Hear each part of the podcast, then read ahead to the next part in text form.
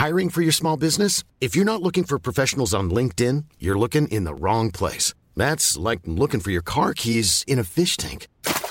LinkedIn helps you hire professionals you can't find anywhere else, even those who aren't actively searching for a new job but might be open to the perfect role. In a given month, over 70% of LinkedIn users don't even visit other leading job sites. So start looking in the right place. With LinkedIn, you can hire professionals like a professional. Post your free job on linkedin.com/people today.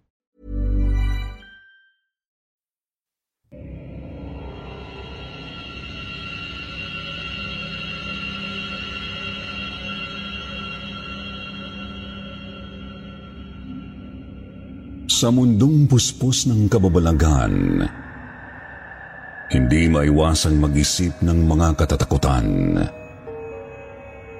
Hindi mo malaman kung bunga lang ng malikot sa isipan o sadyang itinadhanang mararanasan mo't matututunan. Magandang gabi sa inyong lahat.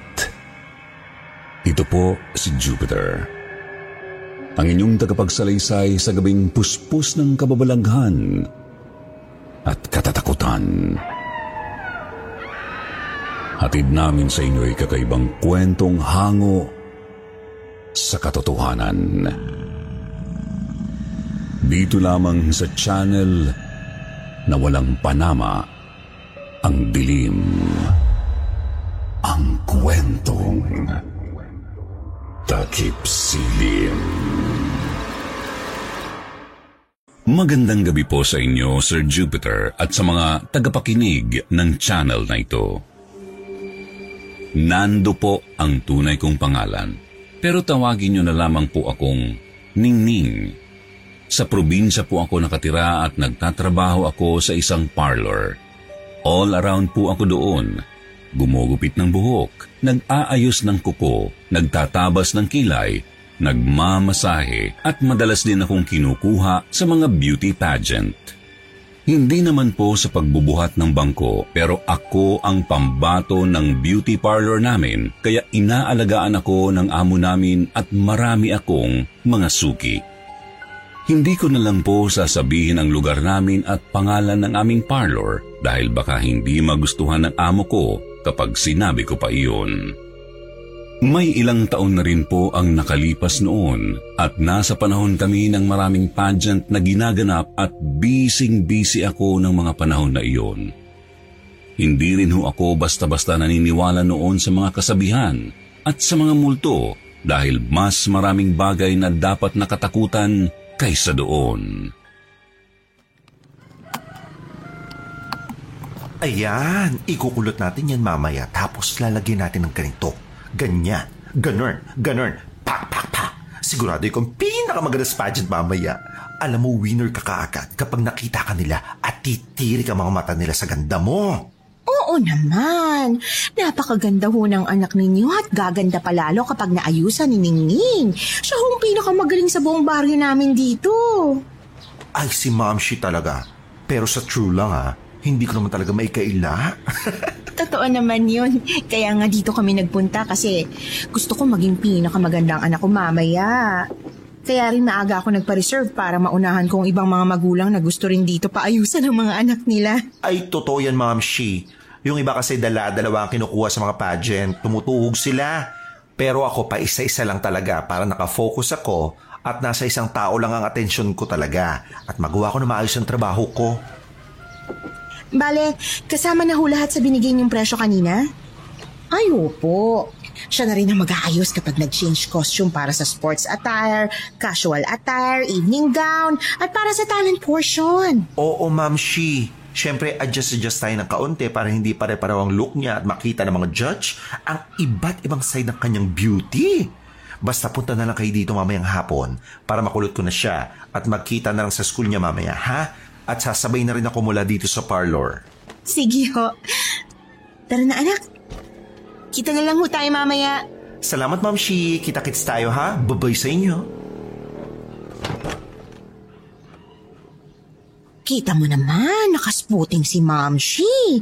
Balita ko, malakas daw siya magbigay ng tip eh. ay dapat lang dahil worth it naman ang gagawin ko sa anak niya. Magandang umaga ho. Ay, Mamshi, may gwapo. Baka akong hinahanap ni Prince Charming.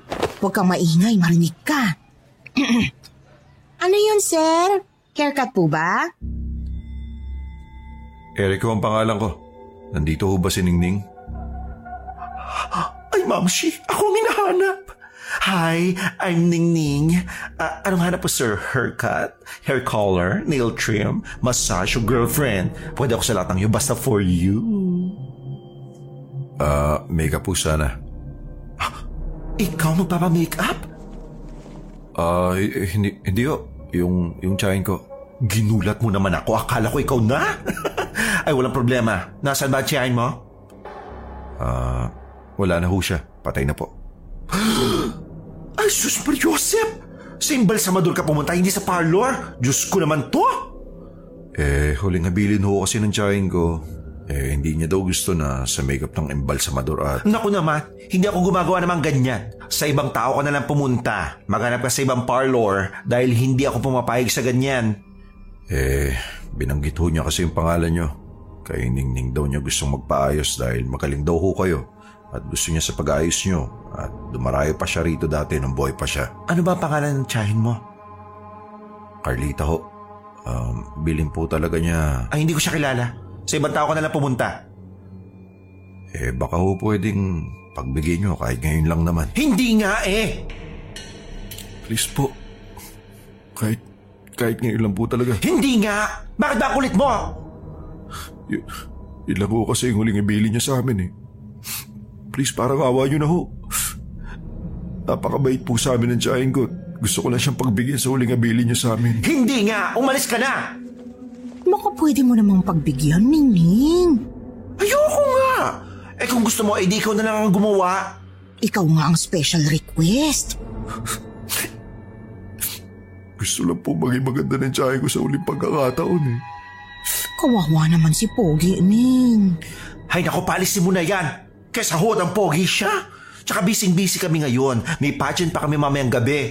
Antipati kong to. Buhay lang ang inaayusan ko. Yung buhay lang at hindi mga batay! Kakamatay lang ko ng tiyahin ko. Dumiretso na ho agad ako dito galing sa ospital eh. Mamayang gabi pa ho yung pag-ahis sa kanya. Hindi nga! Hindi! Parang hawa yun ho. Hindi naman to marunong umintindi. Hindi at alam ang ibig sabihin ng salitang hindi. Umalis ka na! Maghihintay ho kami hanggang mamayang gabi. Doon ho kami sa Puneraria Talima sa kabilang baryo. Baka sakali magbago po yung isip niyo. Hindi na magbabago! Unless! Sir Jupiter, hindi ako pumayag na ayusin ang tiyahin niya dahil kahit naaawa rin naman ako, iniisip ko rin ang mga customer ko na baka matakot o mabawasan kapag nalaman nilang may inayusan akong patay. Tsaka hindi pa ako nakakahawak ng patay at ayokong hawakan. Dumating ang hapon at inayusan ko na ang customer ko. Noong hapon pa lang na yun, may iba na akong naramdaman. Hindi gumagana ng mga ibang saksakan ng parlor na mamatay-matay ang pangkulot kong bagong bili ko pa lang noon at namamatay-sindi rin ang ilaw. Hindi ko lang masyadong pinansin ang mga pangyayaring yun at sinisi ko na lang sa ibang bagay pero kinukutuban na ako. Pagdating sa school kung saan gaganapin ang project, doon ako tumambay sa classroom na nagsisilbing changing room kung saan sila nagpapalit ng mga costume nila dahil hindi ganoon karami ang mga kasali sa contest. Isang contestant kada isang classroom. Tandang-tanda ko pa, Sir Jupiter. Inaayos ko ang evening gown attire at hinahanda ko ang gagawin kong pagbabago sa makeup para bumagay sa kulay ng brown. Ay, evening gown na pala. Sakto at katatapos ko pa lamang na ayusin ito. Pumunta ako sa bandang pintuan ng classroom at sumilip palabas. Walang tao. Bahagyang tumayo na ang balahibo ko noon, sir. kasi wala akong nakitang kahit sino sa mahabang hallway at may konting distansya ang stage na maraming ilaw, pero dito ay bumbilya lang ang ilawan. Paglingon ko sa loob ng classroom ay may nakita akong anino sa loob. May dala kasi akong sariling ilaw na kulay puti para mas maigi kong makita ang pagme-makeup. Tiningnan ko ng mabuti at nakita ang isang babaeng mapayat at mahaba ang buhok. Napatakbo ako bigla sa labas ng classroom at natawag na lahat ng santo sa aking nakita. Kahit hindi ko maaninag ang mukha niya, nakita kong nakasuot siya ng hospital gown. Naalala ko agad ang sinabi kanina ng customer na galing pa siya sa ospital kung saan kamamatay lang ng tiyahin niya. Punyeta naman, ma'am. Shit! Ay, naku, ginulat mo ako! Anong ginagawa mo rito sa hallway? Bani, napansin ng isang judge na napakaganda ng makeup ng isang customer natin. Tinanong pa niya kung kay Ningning daw ba siya nagpapaayos. Kilala ka na nga talaga sa mga pageant dito sa atin at matunog na ang pangalan mo. Kapag maganda ang make-up, kay Ningning agad. Dadami lalong customer natin. Bakit tahimik ka dyan? Wala. Mag-concentrate ka at paparating na sila para sa gown. Dali! Sumilip ulit ako sa loob ng classroom pero wala na doon ang aking nakita. Naayos ko naman ng maganda ang makeup ng customer para sa evening gown. Kahit tumatayo ang balahibo ko at parang naging malamig ang hangin, mas naging matapang ako dahil may mga kasama ako sa loob ng classroom. Pinilit ko na ring isipin na guni-guni ko lang yung nakita ko. Baka namalikmata lang. Matapos kong ayusan, sumama na ako papunta sa stage para hindi ako maiwan mag-isa sa classroom. Marami namang tao sa backstage at hindi ako matatakot. Doon na lang ako maghihintay. Ilang minuto ang lumipas at nag-present na sila ng gown at umabot na sa awards portion.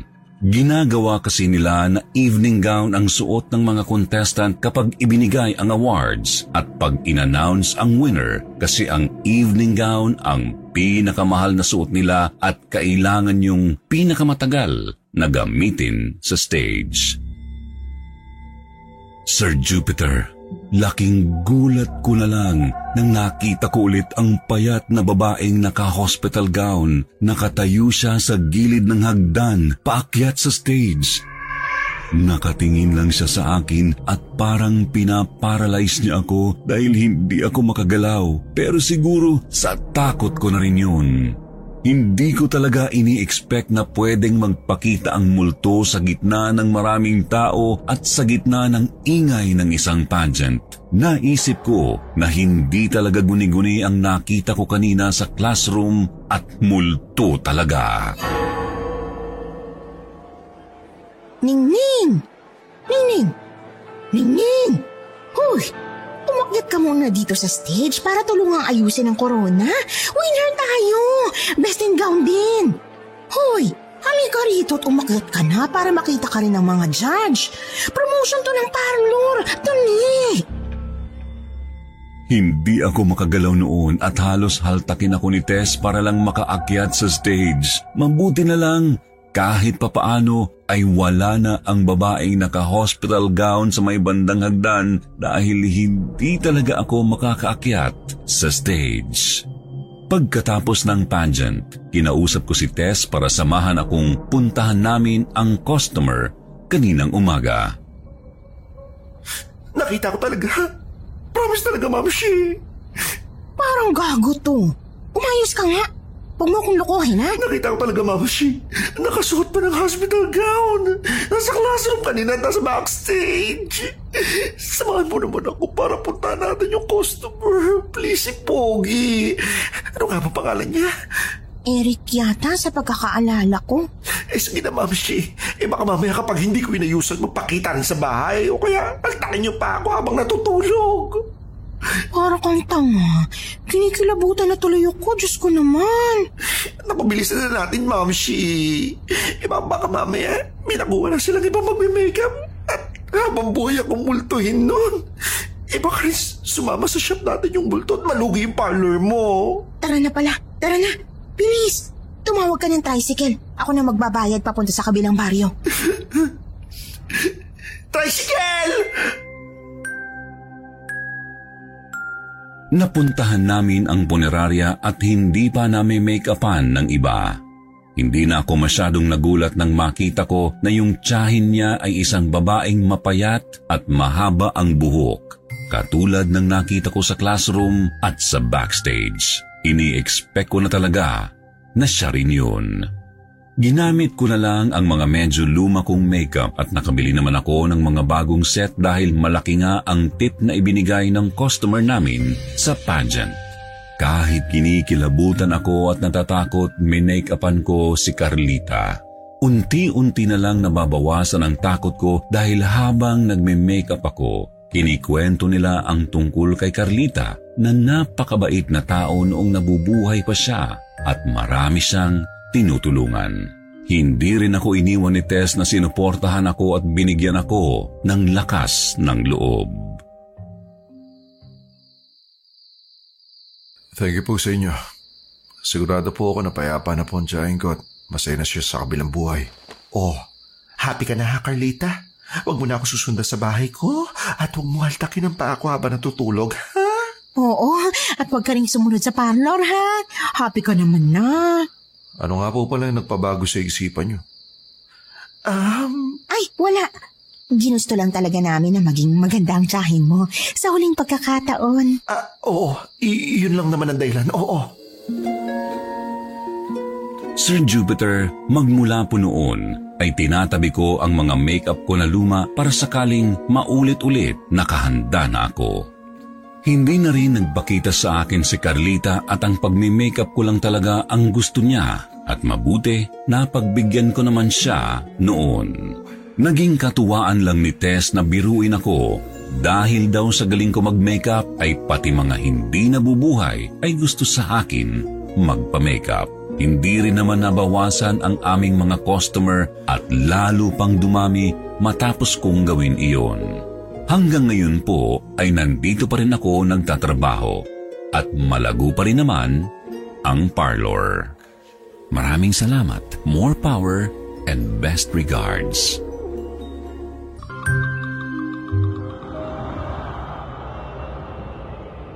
Magandang araw po sa inyo, Sir Jupiter, sa buong team at sa mga tagapakinig.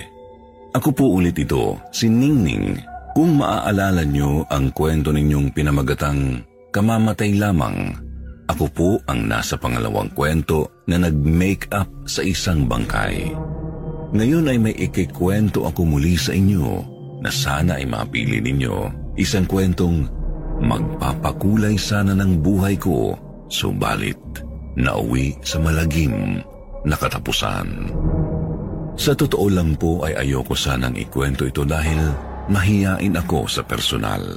Napilit lang po ako ni Tess dahil marami daw akong napasaya mula sa aking naunang kwento at dahil nga sa matagal na naman itong nangyari, ay pumayag na rin ako.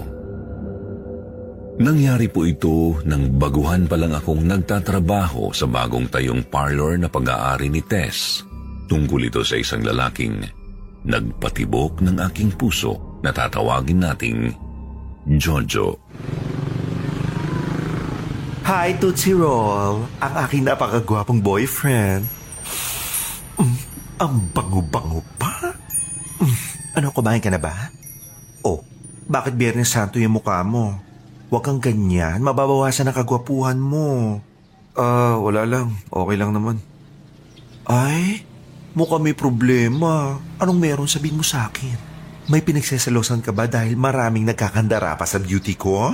Naku, Tootsie Roll, hindi ko kasalanang ganda lang ang pinamana sa akin ng mga magulang ko. Hindi yun. Oh, ano pala? Sabihin mo na para matulungan kita. Baka mamaya kung ano pang sabihin mo sa akin kapag sinabi ko, sweetie pie. Naku! Sabihin mo na kahit ano pa man yan, tutulungan kita. Alam mo naman na basta ikaw, nanginginig pa ang tuhod ko. Kailangan ko kasi ng pera pampagamot ni nanay.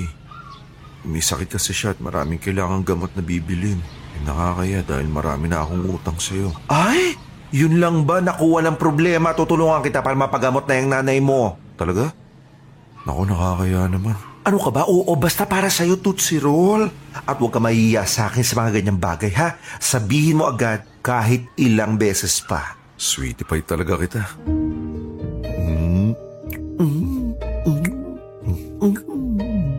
Ay, huwag dyan. Mikiliti ako dyan. Ikaw talaga, sweetie pie, oh. Ang ganda-ganda mo at ako. Aray! Naku, pasensya na. Nagwawalis kasi ako eh. Ba't kasi kayo nakabalandra dito sa loob ng parlor? Kuya Andy naman eh. Kunting ingat naman sa pagwawalis. Buko lang ang winawalis mo at hindi ka nag-aararo. Hindi ko po unang boyfriend si Jojo, pero sa kanya ako talagang na-love.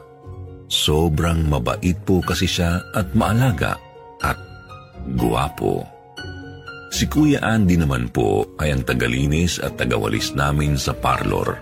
Kargador din siya sa palengke na malayong kamag-anak siya ni Tess, kung tama ang pagkakaalala ko. May permanente siyang bukol sa noo at parang siga kung umasta, pero masipag naman. Kinuha lang siya ni Tess na part-time kasi naawa sa kanya. Dahil po kailangan ni Jojo ng pera, lalo po akong nagsipag sa trabaho ko. Nagbibigay din po kasi ako ng pera sa nanay ko at pinapaaral ko ang nakakabata kong kapatid na babae. O ano, magsara na tayo at bukas na lang ulit. Ate, magpapagupit po. May darating pa ako mga kasama. Ay, bukas na lang, sarado na kami. Ay sige, okay lang, kayang-kaya ko pa. Inaantok na ako at manonood pa ako ng TV sa bahay. Ah, naku, ako nang bahala magsara at ihatid ko na lang sa bahay mong susi. Sigurado ka? Ay, oo naman, no? Oh, pasok kayo. Ilang beses po akong nagbigay ng pera kay Jojo at halos lahat na yata ng kamag-anak niya ay nagkasakit at nangangailangan ng pera. Siguro nakakatunog na ako. Pero nabulag ako ng pagmamahal at natatakot ako na iwanan niya ako. Sir Jupiter, mahirap po kasing maging katulad ko. Hindi ko mabigay lahat ng pangangailangan niya. Kaya kung kailangan ng pera, todo bigay ako. Hoy, Ningning. Panay naman yata ang bigay mo ng pera dyan sa jowa mo. Pagtira ka rin naman para sa sarili mo. Sino nagsabi sa'yo? Si Kuya Andy ano? Ha? Chismoso talaga yon? Sinasabi ko lang naman ito para din sa kapakanan mo. Anong sinasabi niya sa'yo? May sakit ang nanay, tatay, kapatid, lolo o lola. Nalibot na ba niya lahat ng kamag-anak niyang pwedeng magkasakit? Huh? Bakit? Paano mo nalaman? Huwag ka magagalit ha. Sinasabi ko lang ito dahil may pakialam ako sa'yo. Adik daw yung jowa mo. Ginagamit niya ang pera para sa bisyo niya. Ha? Anong sinasabi mo? Naku, hindi totoo yan, no? Dicer siya sa grocery. May matino siyang trabaho at mabait siya. Ilang beses na raw nakita ni Kuya Andy. Pasensya ka na, ha? Prangka lang talaga ako, pero para sa ikabubuti niyong dalawa yan. Kinukonsinti mo siya sa pagbigay mo ng pera. At baka mamaya, kung saan siya abutin ang kaadikan niya? Aba, bawiin mo yung sinabi mo. Huwag mo akong payuhan dahil amo lang kita at hindi kita kaibigan. Inggit ka lang dahil may jowa ako at may nagmamahal sa akin. Di katulad mo na walang nagkakagusto. Hoy, huwag kang tanga ha. Gamitin mo yung utak mo. Pera lang ang gusto niya sa'yo at hindi ka niya mahal. Mahal ako ni Jojo, mahal ako ni Tootsie Roll. Naiinggit ka dahil sa sobrang taba mo. Wala kang jowa at kahit anong makeup ang gawin mo, hindi mo kayang tabunan ang bilbil mo. Huwag mong pagdiskitahan ang bilbil ko. Kahit paano, mahal ko naman ang sarili ko, no? Hindi ka gumagamit ang utak, hindi ka rin gumagamit ang puso. Bibig lang ang ginagamit mo kasi matakaw ka. Buti po ay hindi ako tinanggal ni Tess matapos naming mag-away. Pero sa tingin ko, ay lalo kaming naging close dahil doon. Kahit po inaway ko siya, Tumatak naman sa isip ko ang sinabi niya at alam kong may concern siya. Kahit konti lang, sweetie pie. Kahit utang na lang at babayaran ko rin. Naku, pasensya ka na talaga, Tootsie Roll, ha? Wala talaga ako may bibigay sa'yo ngayon, eh. Sige na, kahit konti lang. Ano, hindi mo na ba ako mahal? Hindi naman sa ganon. Wala talaga akong maibibigay, Tootsie Roll. Di wag. Wag mo na rin akong tawagin, Tootsie Roll. Bakit ka naman ganyan? Huwag ka naman ganyan, Tootsie Roll. Love mo pa rin naman ako, di ba? Kahit wala na akong pera. Ayoko na sa'yo. Ayaw na kita makita. Huwag mo akong iwan, Tootsie Roll. Sabi ko sa'yo, huwag mo akong matutsi, Tootsie Roll, eh. Sinasabi nila na nag-a-addict ka daw pero hindi ako naniniwala. Pinagtatanggol pa kita. At sino naman nagsabi niyan, ha? Tsaka, ano naman kung nagdodroga ako? Anong pakialam mo? Inaalala ko lang yung kapakanan mo, Tootsie Roll. Ayoko mapasama pa. Sabi ko na nga ba at may pera ka, eh. Ayaw mo na magbigay dahil madamot ka. At isang Tootsie Roll mo pa sa akin. Masasapa ko na yung mukha mo. Ginagawa ko lang kasi to. Kasi mahal kita, eh. Pues, hindi kita mahal. Tingin mo talaga papato lang katulad ko sa'yo nang walang kapalit? Ay, huwag mong pagsalitaan si Ningning ng ganyan, ha? Umalis ka rito. O bakit? May magagawa ka ba? Kung siya wala, ako meron. O ano? Umalis ka na dito. Jojo! Tootsie Roll!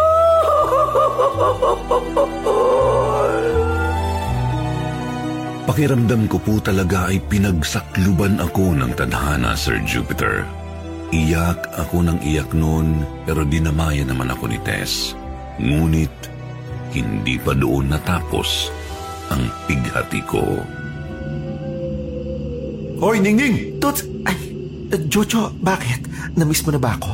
Ikaw gagong bakla ka. Ikaw ba nagkakalat na adik ako? Ay, hindi! Wala akong sinasabing ganun sa kahit kanino. Di ba sinabi ko naman sa'yo pinagtatanggol pa kita? Natanggal ako sa pagiging dicer at ikaw lang yung nakakaalam ng ginagawa ko. Tarantado kang bakla ka! Huwag mo naman akong pagsalitaan ng ganyan. Gago! Dapat sa'yo sinasabak, eh! Ayaw mo! Nasasaktan na ako! Ano ba? Parang ako mo na, Jojo!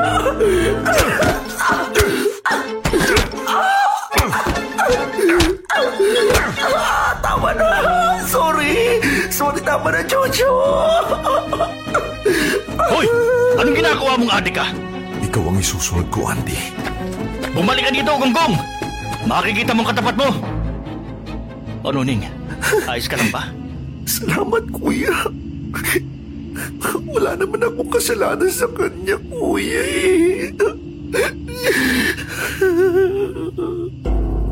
Nagkapasa ang mga braso ko galing sa mga sapak ni Jojo sa akin, pero inilihim ko ito kay Tess.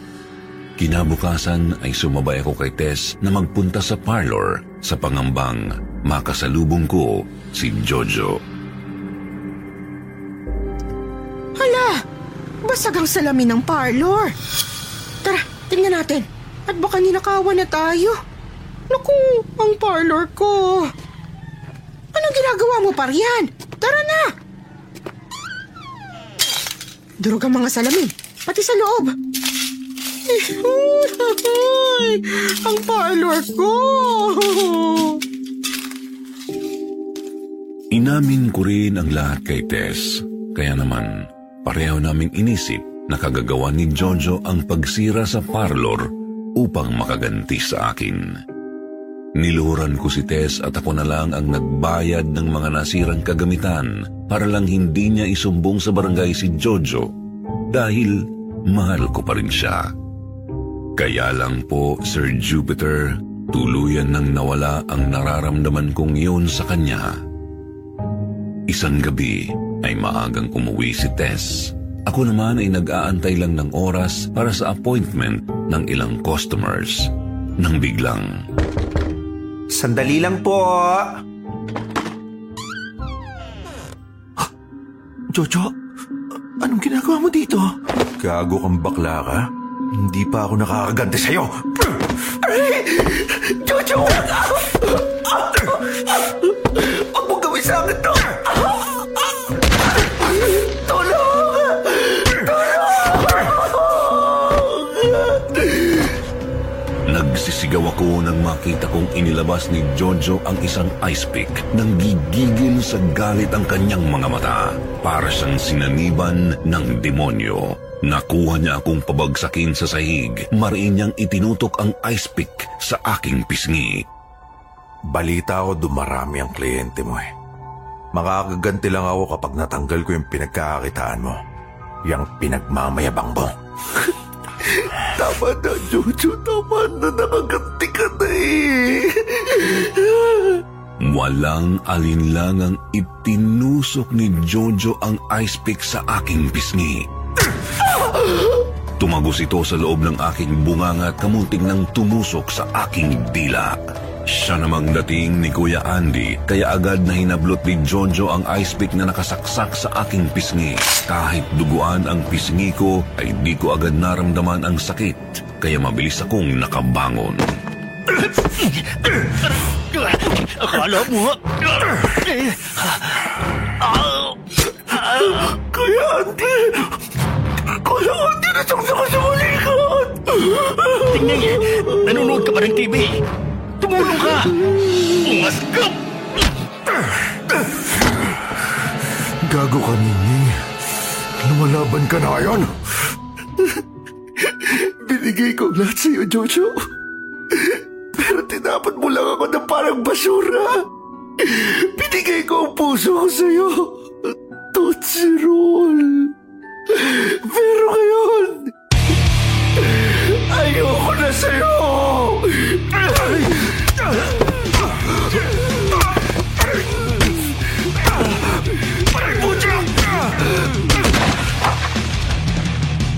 Ningning, mas malakas ka pa yatang sumuntok sa akin ah! Pinagtulungan namin si Jojo at tumakbo siya paalis. Tinakbo ko sa ospital si Kuya Andy na nasaksak sa braso, pati na rin ang butas sa pisngi ko ay ginamot rin. Pinablater din po namin si Jojo pero umalis na daw ng lugar namin at tumira na sa iba. Maraming salamat sa pagtulong mo sa akin, Kuya Andy, ha? Naku, kung hindi dahil sa iyo, baka kung ano na yung nangyari sa akin. Wala yun. Handa naman akong tumulong dahil tinulungan din ako ni Tess. Pero patawarin mo ako. Kahit inalay mo yung sarili mong katawan para ipagtanggol ako, hindi ko may bibigay sa iyong puso ko eh. Hindi pa ako handang magmahal ulit, Kuya Andy. Tsaka mas matanda ka sa akin. Ano na lang sasabihin ng mga kapitbahay? Uy, hindi kita type ah. Ang totoo nga niyan, luluwas na ako sa susunod na buwan para pakasalan ng girlfriend ko sa bayan namin. Ikaw naman kasi, Ningning. Inuunahan mo na agad. Masyado kang advance. Mamshi, tinaig pa ako ni Kuya Andy. May bukol siya sa noo pero magandang love life niya. Ako sobrang ganda ko pero bakit ang love life ko? Ay, bayaan mo na. Tara, kumain na lang tayo. Magmula po noon, Sir Jupiter, ay natakot na akong magmahal ulit at nagkatroma na akong magkajowa. Ang magandang naidulot lang ng ginawa ni Jojo sa akin ay napahikawan ko ang naging butas sa aking pisngi. Para siyang dimple. Isa pa ay noong panahong doble kayod ako para makapagbigay ng pera kay Jojo, ay gumaling ako sa paggugupit at dumami ang aming mga kliyente.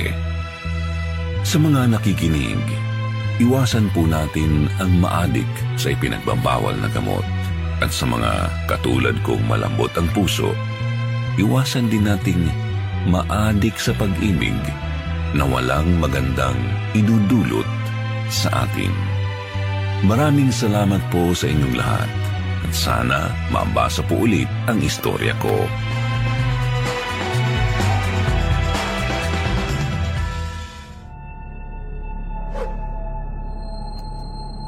Magandang araw po sa inyo, Sir Jupiter. Sa Team Kwentong Takipsilim, at sa mga loyal na sumusubaybay sa channel at laging nakikinig. Dahil po sa mainit na pagtanggap ninyo sa akin ay ikikwento ko ang isa ko pang karanasan matapos ang nangyari kay Jojo. Heartbroken pa rin po ako at nag-iisip kung ano ang gagawin sa aking buhay. Soul-searching kumbaga. Naisip ko po na magpakalayo-layo na muna at maghanap ng ibang trabaho.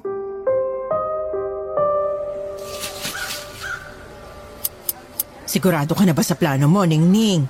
Anong trabaho bang papasukin mo? Saan ka tutuloy? Hindi ko pa alam, Ma'am Shi. Pero gusto ko lang po talagang huminga muna. Sa lugar na walang nakakilala sa akin at pwede ako magsimula ulit. Pag-isipan mo munang mabuti at huwag kang magpadalos-dalos sa mga desisyon mo. Nag-isipan ko na po ito at kailangan ko talagang gawin eh. Sana maintindihan mo, Ma'am Shi. Sige.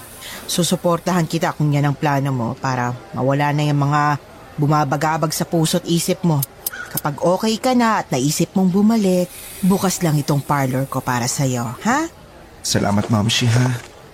May gusto lang din ako subukan. Baka ito na yung sagot sa lahat ng tanong ko sa sarili ko, eh. Gusto kong subukang, alam mo na, magpakalalaki. Sir Jupiter, gusto ko lang ipaalam sa inyo. Nasabi ng nanay ko ay ipinaglihi niya raw ako kay Fernando Poe Jr. Kaya naman, noong sumikat ang Betamax sa Pilipinas, ay puro pelikula ni FPJ ang paulit-ulit kong napapanood kasama nila nanay. Pero ewan ko ba, Sir Jupiter, habang lumalaki kasi ako, ay si Susan Roces ang naging idolo ko. Nagpakalayo-layo ako at napadpad noon sa Maynila.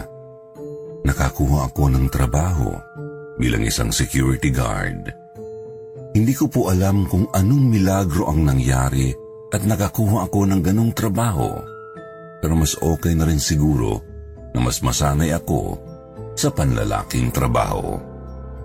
Isang malaking bahay sa Balete Drive ang pinasukan ko.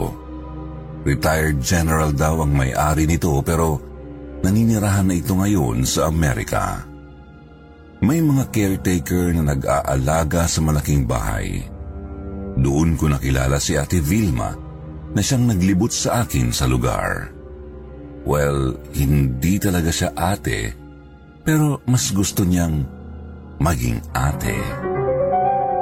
Oh, Nando, magroronda ka lang dito lalo na kapag gabi. Magbantay ka ng maigi dahil kung minsan may mga magnanakaw na umaali-aligid dyan sa labas, akala nila walang tao rito. Huwag kang mag-alala, madalas hindi naman bayolente mga nagtatangkang magnakaw dito at aalis din naman kapag alam nilang may tao. Tsaka minsan lang mapadpad ang mga yun, kaya tahimik at madalas na payapa rito. Pero naninigurado lang si General. Alam mo na, napakasigurista noon. Ay naku, huwag kayong mag-alala, Ate V. Dahil sa oras na may magtangkang manloob sa bahay na to, naku, sisiguraduhin kung hindi na sila sisikatan ng araw. Puro kakalokohan. O siya, bahala ka ng alagaan ng bahay na ito. Dahil kung walang kikilos, sino ang kikilos? Kung hindi ngayon, kailan pa? Katarungan para kay Cadensyo! Ay, may ganon? Oh, akala mo ikaw lang ah. Sige, tawagan mo na lang ako pag nagka-problema. Bye! Sige po, ingat po kay Ate V. Kamusta niyo po kay Lucky, ha? Nagronda ako sa bahay. At tama nga si Ate Vilma. Sobrang tahimik nga rito at laging makapal ang hamog tuwing gabi. Para po bang nakakatakot na eksena sa shake, rattle and roll. Malaki kasi ang bahay at hindi ako sanay sa mga mansyon. Medyo nakakakilabot talaga. Lalo na't maraming pasikot-sikot at pwedeng pagtaguan sa loob. Konti lang rin ang mga nakabukas na ilaw sa gabi. Sa magandang garden, mayroon doong isang makintab na bato at may apakang marmol. May malapit na ilaw rito, kaya doon ko naisipang kainin ang aking dalang baon. Unang gabi ko palang rito, pero may kakaibang klase na akong nararamdaman. Kinilabutan ako nang makarinig ako ng mga kalampagan sa mataas na gate ng mansyon. Natakot ako at umiral ang pagkamalamya ko ng mga oras na iyon. Sa loob-loob ko, baka ito na yung mga magnanakaw na sinasabi ni Ate V. Pasimple akong sumilip sa siwang ng gate at laking kilabot ko nang makakita ako ng mga grupo ng lalaki na nakatayo sa harapan ng gate. Oh my God! Totoo ba ito? Duguan ang mga lalaki. Yung iba sa kanila, nabubulok na ang mga laman. May mga butas sa kanilang hubad na dibdib. Parang pinaputukan ng baril. Pero hindi sila mukhang mga naaksidente. Mukha silang mga bangkay na bumangon sa hukay. Naglakas loob ako na harapin sila at parihilin sa pangangalampag at pambabato nila. Hoy! Hindi ba katitigil? Gusto nyo bang paputukan ko kayo ng baril ko? Ayaw nyo talagang... Natulala ako nang buksan ko ang gate, Sir Jupiter. Nasyokot ako to the highest level. Walang tao sa labas ng gate. Ha? Asan yun? Walang kahit isang tao sa labas ng bahay. Makapal na usok na kulay puti at ingay ng mangkuliglig lang ang tumambad sa akin. Napaatras ako sa takot. Alam ko, hindi tao ang mga nakita ko, kundi mga... Huwag ka matakot. Taga rito ako. Hindi ako magnanakaw. Sino ka? Sino ka? Stay in housemaid ka ba rito? Ako si Sharon. Nakita mo rin ba sila? Yung mga lalaking duguan? Yung mga multo. Multo? Multo yung mga nakita ko? Nakikita ko rin sila gabi-gabi. Nanggagaling sila sa kung saan-saan. Yung iba sa kanila, tad-tad ng bala. Yung iba naman, wala ng ulo. Ay! Diyos ko! Pasensya ka na. Nagulat na ako sa kwento mo. Ang mabuti pa, pumasok na tayo sa loob ng bahay. Bilisan mo. Dapat palaging nakasarang pintuan ng bahay na ito para hindi sila makapasok. Ikakandado mo ito palagi, ha? Mabilis akong hinila ni Sharon papasok sa loob ng bahay. Dinala niya ako sa second floor.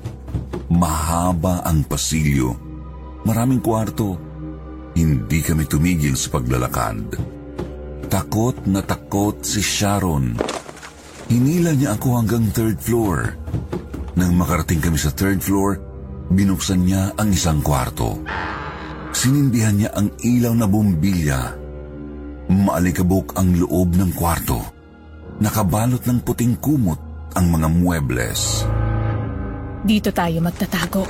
Teka, bakit tayo magtatago dito? Mas ligtas tayo dito. Ano nga palang pangalan mo? Nando. Nando, hindi nila tayo pwedeng makita. Galit sila. Galit na galit. Paano mo nalaman? Minsan, may isang espiritista na dumalaw dito. Inimbita ng kabit ng general.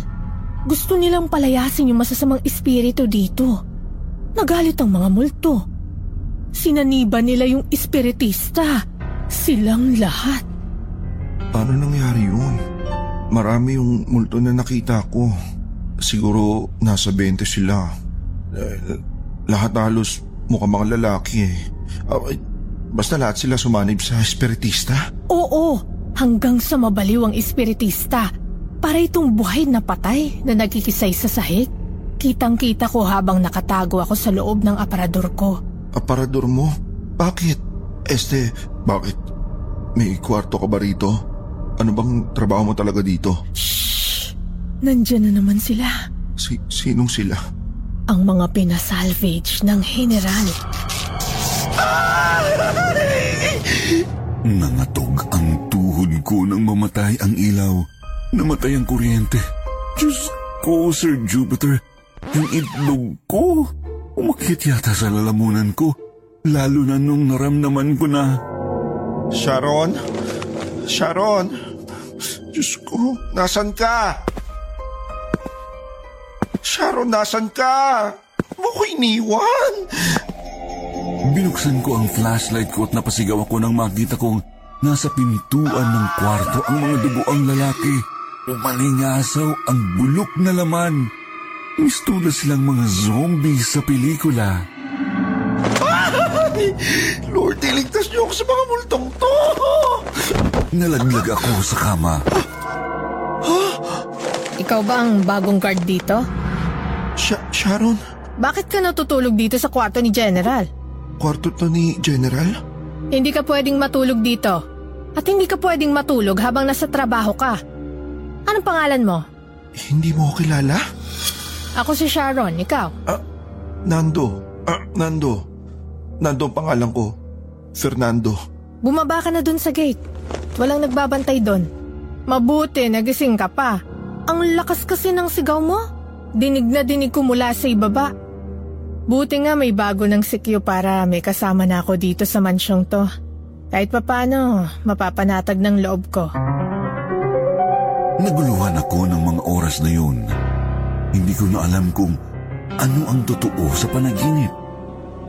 Nang makababa kami sa ground floor, hindi na ako nahiyang magtanong kay Sharon. Yung mga duguan na lalaki... Yung una nating pagkikita sa gate kanina hanggang sa pagdala mo sa akin sa third floor, lahat yun panaginip lang? Doon lang kita nakita sa kwarto ng General. Kung hindi ka pa nagsisisigaw at hindi kita ginising, baka patay ka na ngayon. Patay? Sa bangungot. Ako rin. Marami akong tanong na hindi ko na alam ang sagot. Bakit dito mo pinili na maging gwardya? Well, actually, that is a wonderful question. Well, I believe, as a first-time security guard, it is both an honor and a responsibility to take care of this house. Even though it is very sad in here, I've always taught myself to look for the beauty in it, to look in the beauty of this house, and to be grateful that I have this kind of work with a silver lining. That is the essence of a security guard. Thank you. Nakakatawa ka, Nando. Pinapatawa mo ko. Magmula ng gabing yun, madali kong nakapalagayan ng loob si Sharon dahil mabait siya at may natural siyang ganda. Binago rin niya ang pagtingin ko sa mga taga-syudad. Akala ko kasi puro mayayabang ang mga taga-Baynila, pero may ibang klaseng bait si Sharon.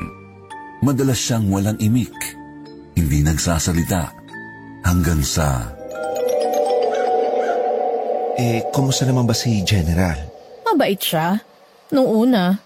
Pero nang tumagal, marami akong nalaman na lihim niya. Lihim? As in secret? Sabi ng mga tao, marami raw siyang sibilyan na pinasalvage, pinapatay. Diyos ko! True ba? At ang pinakamasakit sa lahat, meron pala siyang ibang babae bukod sa asawa niya. Kabit. O, talaga ba? Oo, si Tiffany. Nagsimulang kitain ni General ilang taon matapos mamatay ng asawa niya.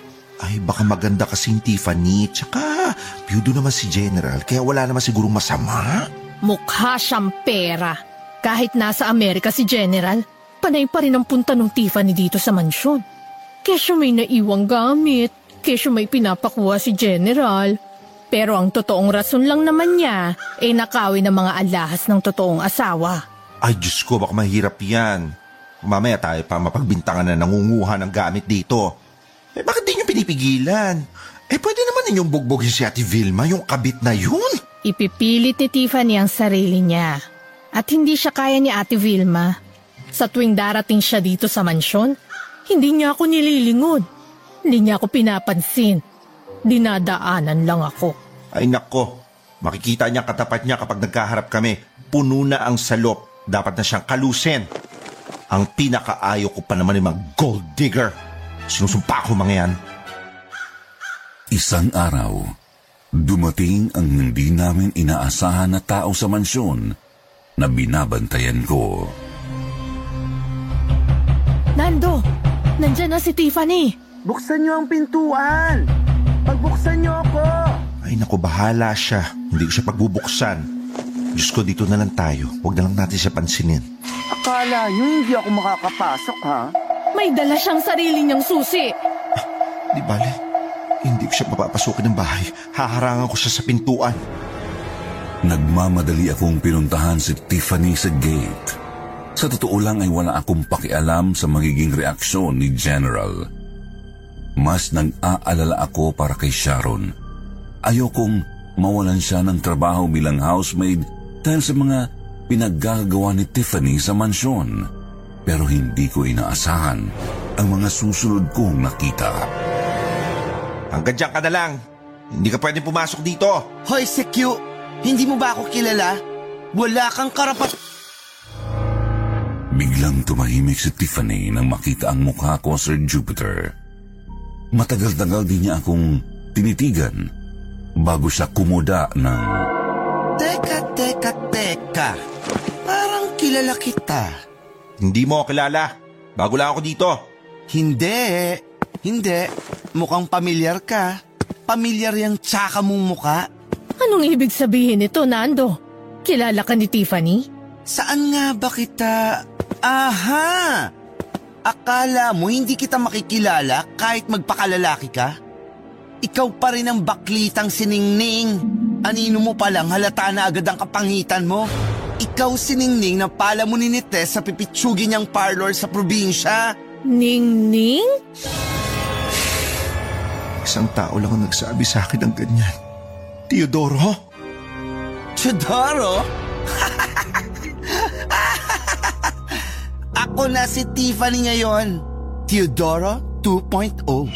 Tiffany, hindi na ako basta parlorista lang ngayon. Hindi na tayo magka-level, baklang kanal. Ikaw, look at you. Ningning, mukha ka pa rin kawawa. Yang buhok mo, paubos na. Marami pa yata ang hibla ng eyelashes ko sa dami ng buhok mo. Panot, look at your hands. Mukhang paa ng manok. Mukha ka pa rin patay gutom. Kaya ba nagpapakalalaki ka na ngayon? Dahil failure ka sa pagiging bakla mo? Anong sinasabi niya, Nando? Nako, isang retokadang bading niya si Teodoro. Patiffany ka pang nalalaman. Nako, Diyos ko, kahit magpalit ng balatang ahas, ahas pa rin. Ang babae na pinalit ni General sa namatay niyang asawa ay hindi tunay na babae? No, hindi ako babae. Isa akong trans woman.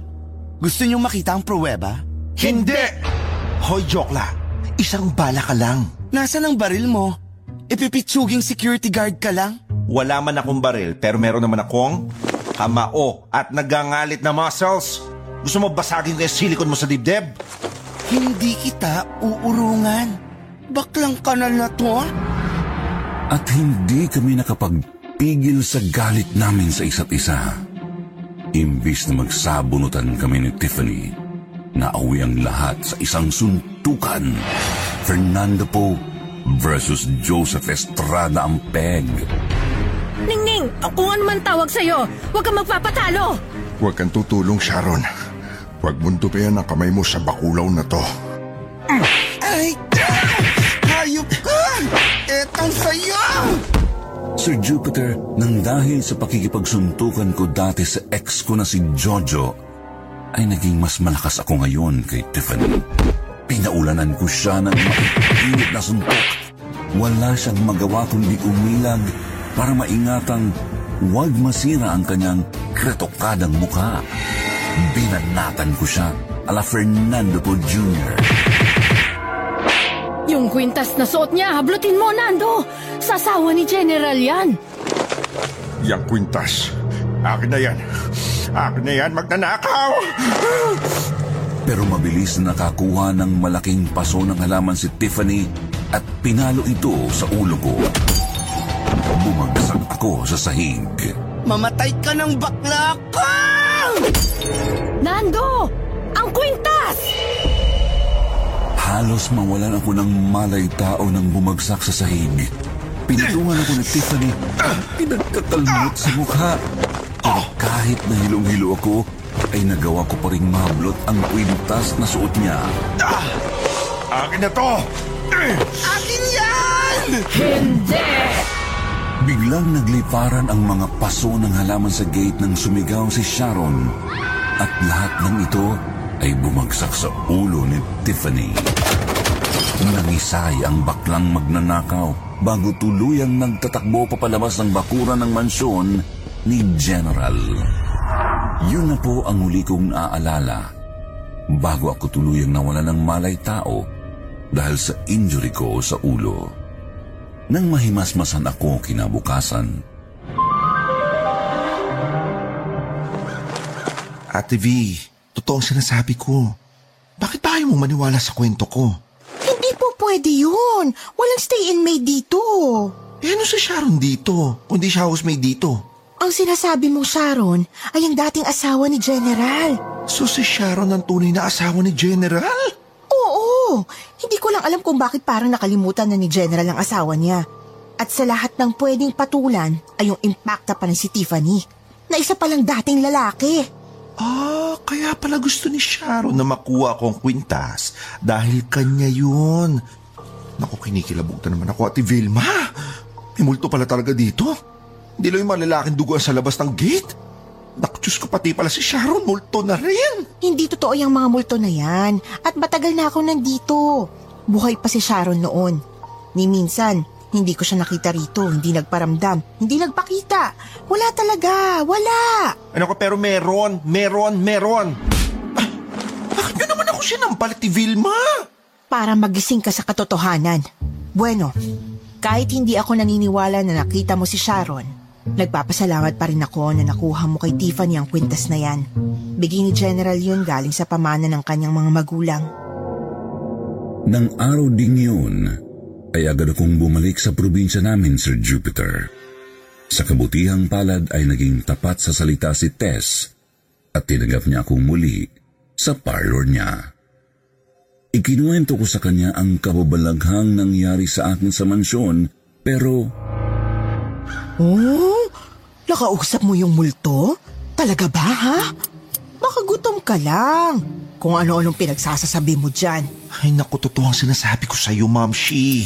Naku, babalik ba ako dito sa parlor kung hindi ako halos mamatay sa syokot na mansyon na yon? Pero pasalamat yung Tiffany na yon at wala ako. Kung nandun ako, baka ibinalik ko yung Adam's apple niya. Sir Jupiter, hanggang ngayon po ay pinaninindigan ko pa rin ang tunay kong pagkatao. Sobrang proud ako sa sarili ko bilang isang bakla dahil naging responsable akong si Q at nakatulong ako sa isang multo.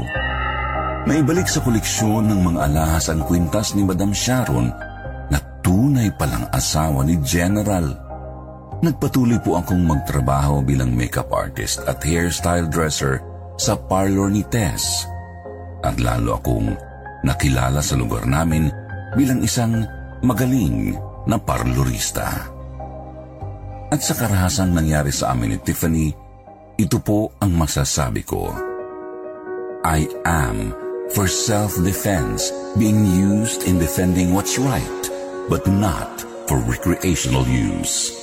If people were to argue, I must say, everything is good, but in moderation. This is Fernando Nando Ningning Jr., 27, Philippines. I thank you. Hello. Mabuhay. I am Fernando Nando Jr. Ipinaglihi kay Fernando Poe Jr. na mas kilala sa pangalang Ningning. Muling nagbabalik para batiin ka, Sir Jupiter. At ang sandamakmak mong subscriber sa YouTube channel mo ng isang magandang gabi, Pilipinas! Hello, world! Yes, Sir Jupiter, I'm back. Bakla pa rin at naniniwala sa kasabihang walang mabubudol kung walang papabudol. Unless yung akang tao na basta na lang papatol. Walang etyo sa lahat ng nakikinig ngayon.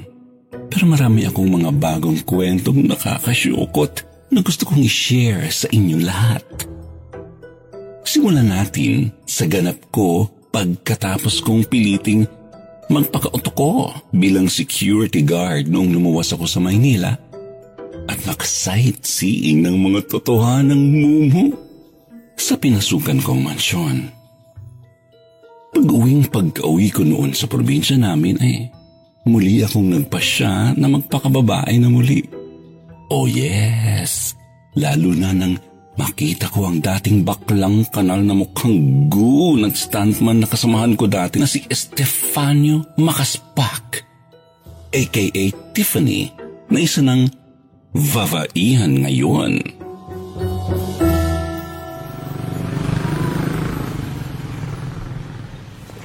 Ikaw, Ningning, ine-etros mo na naman ike, ha?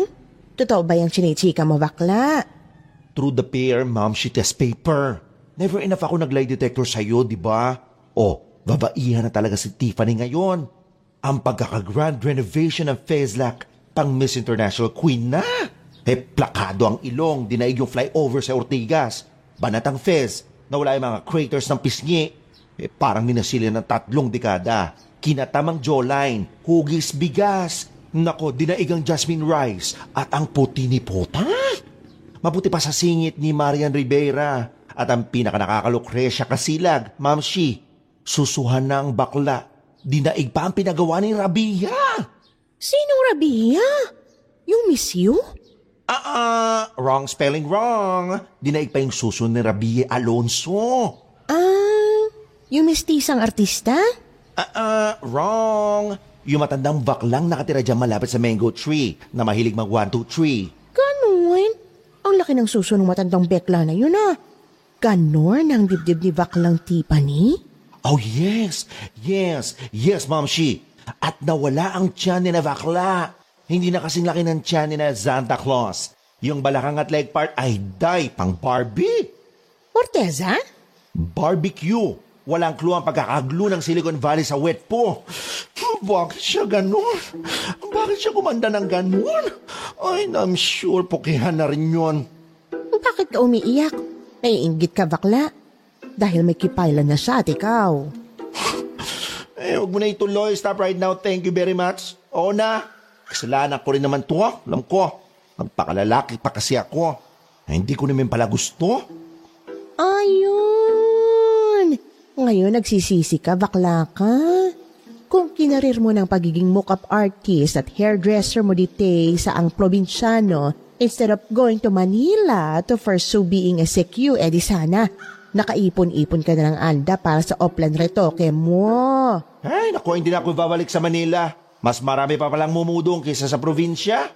E magulangan, Ma'am Shi, lahat gagawin ko para makaipon ako ng anda. Anda ko, pag nakaiponchi na ako ng maraming pera, fly agad ako sa Thailand para magpa-Phuket. Phuket? Phuket at Puwet. Phuket, Puwet lang? E paano susay mo? Saan mo ipapagawa? Ay, edi dyan kay Dr. Vicky. Belo? Morales! Gumagawa ba ng suso si Vicky Morales?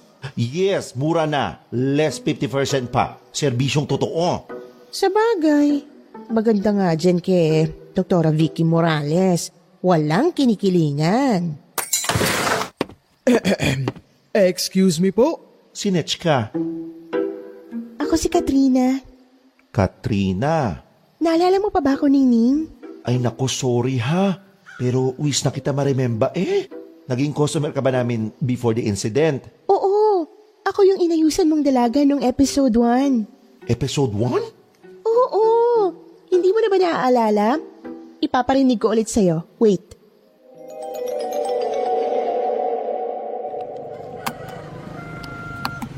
Ayan, ikukulot natin yan mamaya tapos lalagyan natin ng ganito. Ganyan, ganun, ganun, pak, pak, pak. Sigurado yung pinakamagandang pageant mamaya. Alam mo, winner ka kaagad kapag nakita ka nila at titiri ka mga mata nila sa ganda mo.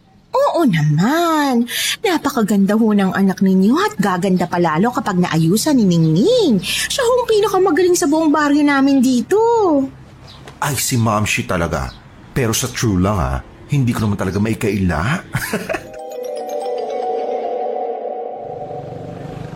Ano, Ningning? Naalala mo na ba ako? Ikaw yun? Ikaw yung magandang babaeng inayusan ko dati na nagwagi sa pageant? Oo, ako yun. Ako si Katrina. Naaalala ko na siya, Ningning. Siya, si Katrina, yung beauty queen. Ah, oo, Katrina. Katrina Dimaranan, yung tinalo ni Rabiya Alonso. Ay, naku, ikaw. Kumusta ka na, Katrina Dimaranan? Dinaanan. Katrina Dinaanan ang correct answer. Ah, Katrina Dinaanan bang real name mo? Nyari. Bakit ganyan itsura mo, girl? Bakit gupit lalaki ka na? Mukha ka ng shivuli bumblebee. Ha? Mukha na ba akong tibo ngayon? Sa true, Nakshi. Mukha ka ng T-bird box na ngayon. Tsaka, girl, bakit ginawa kong blackboard yung katawan mo? Bakit puro tatunay yung katawan mo? Kamukha mo na si Tuesday. Vargas? Hindi. Si Tuesday na kapatid ni Wednesday na nagtitinda ng Choco Sunday tuwing Sunday sa highway. Kilala ko yun, si Tuesday. Si Tuesday na kapatid ni Wednesday na nagtitinda ng Choco Sunday tuwing Sunday sa highway na kung magpatawa, wale. Totoo ba nakamukha ko na siya? Mukha na ba akong lalaki ngayon? Korekekek, lago kang check. Ang gundo-gundo mo dati. Teka, bakit mo pinayagang mawala ang ganda mo, te? Nawala na ang ganda ko? Oo, ang gwapo mo na ngayon. Mukha kang BTS. Talaga? Mukha na ba akong member ng K-pop band na BTS? K-pop? Hindi yung K-pop na BTS yung sinasabi ko. Eh, sinong BTS ba yan? BTS! Bakla tuwing Sabado. Yun ang pangalan ng grupo nila Jungkook dyan sa basketball sa plaza pag Saturday. Yung mga binating este, binatang amoy kanal na hampas lupa na nagfufumiling maging Koreano. Sila yung BTS dito sa lugar namin. Namabakla sila pag Sabado. Sinasabi mo ba na mukha na akong amoy kanal? Mukhang hampas lupa pa? Sorry, pero... Yes, ate! Yes! Achieve! Yes! Thank you, Ningning! Bakit tuwan-tuwa ka pa ngayon, tsaka ka na? Dahil ayoko nang maging maganda. Hala? Ha? Ayoko nang maging babae. Ano? Gagantua? Pagsasabi mo dyan, te. Charis, ikaw ba yan? Pempeng ko? Umali. Charis Umali. Yung tropa dati ni Aiza. Sigera? De Castro. Aiza De Castro. Yung babaitang basketballista sa kanto. Ay, wait. Lumalayo na tayo sa topic, eh. Ano to? Comedy bar. Bakit nagkaganyan yung itsura mo, girl? Bakit? Mahirap ipaliwanag sa ngayon, pero... ikukwento ko rin sa inyo. Sa ibang araw. Alam mo bang ibibenta ko sa demonyo ang kaluluwa ko maging babae lang na tulad mo?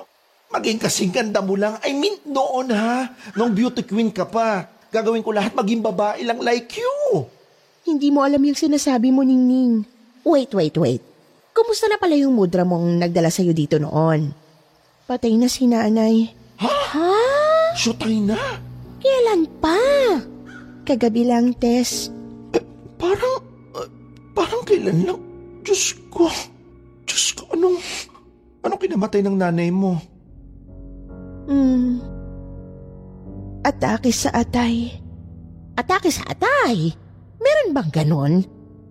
Oo, Tess. Inatake sa atay ang nanay ko. No! Your mother is not a pig! Hindi siya hayop! Bakit siya inatake sa atay?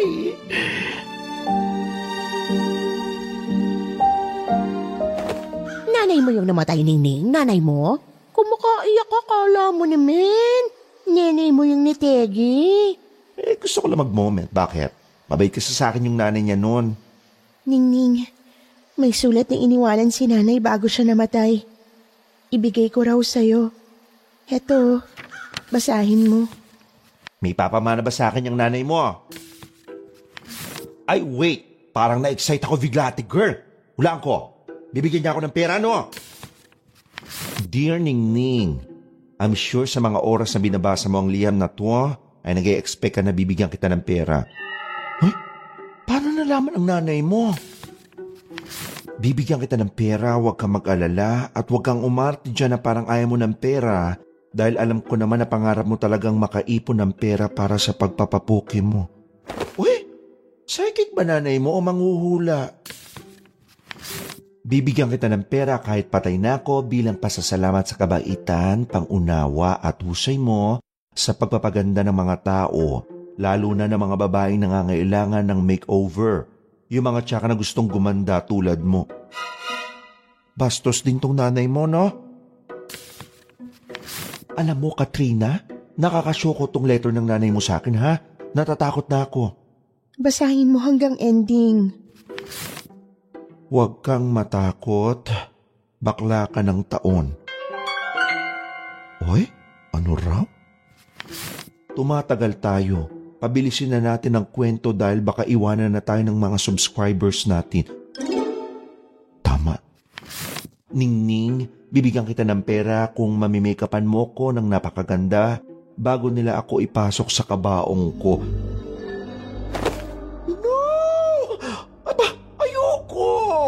Ayoko na mag-makeup ng mga patay.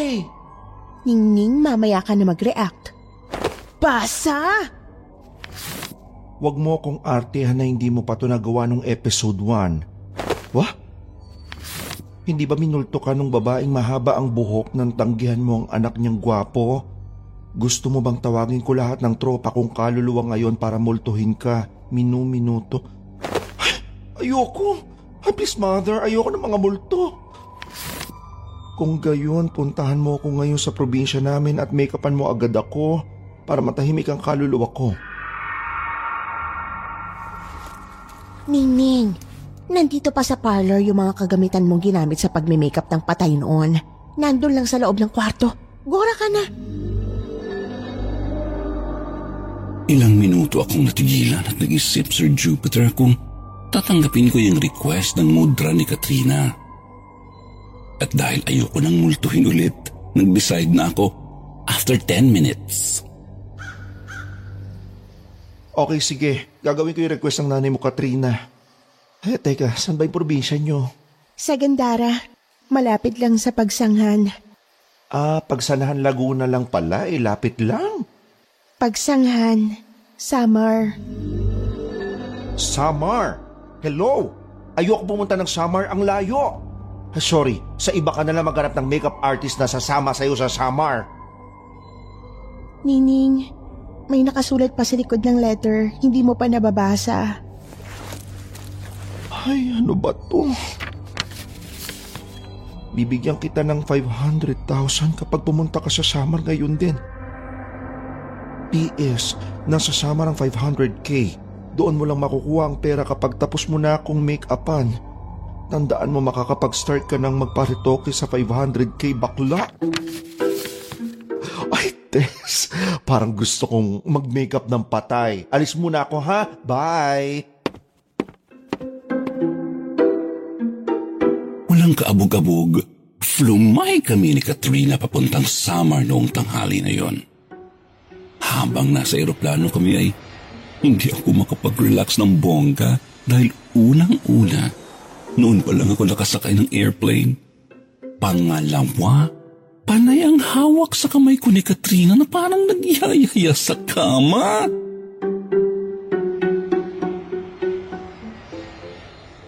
Girl, yung kamay mo, ew. Di mo ako jowa para i-holding hands, no? Natatakot kasi ako, Ning. Saan ka naman nasusyokot? Si nanay kasi, inatake sa atay. Namatay agad. Paano bang inatake sa atay? Di ko gets te. Hindi ba dapat atake sa puso? Walang atake sa atay, girl. Meron, Ningning, meron. Marami sa probinsya namin ang umaatake sa atay ng tao. Ano ibig mo sabihin? Mga aswang. Kumakain sila ng atay ng tao. Inatake nila sa atay ang nanay ko kagabi.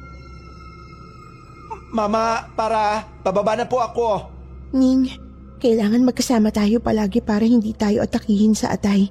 Tulad ng ginawa ng aswang kay nanay. Diyos ko, Lord. Alam mo, gusto kitang ihulog palabas itong eroplano ngayon din. Naku, bakit kayo mula sinabi yan, girl? Dahil alam kong hindi ka sasama kapag sinabi ko sa iyong kinain ng aswang ang atay ng nanay ko. Imbierna ka! Gusto kitang patayin, tomboy ka! Diyos ko! Hindi ako tomboy, Ningning. Tsaka ako na ipapaliwanag sa iyo ang ginawa kong pagbabago sa itsura ko kapag nailibing na natin ang nanay ko. Hoy, make-up lang yung usapan. Pagkatapos kong make-upan ang mudra mo at makuha ko ng 500k na bayad ninyo, gorabels na ako pabalik sa probinsya namin, ha?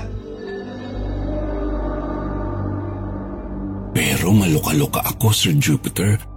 Pagdating namin sa lugar nila Katrina sa Gandara, isang misteryosong lugar sa Samar.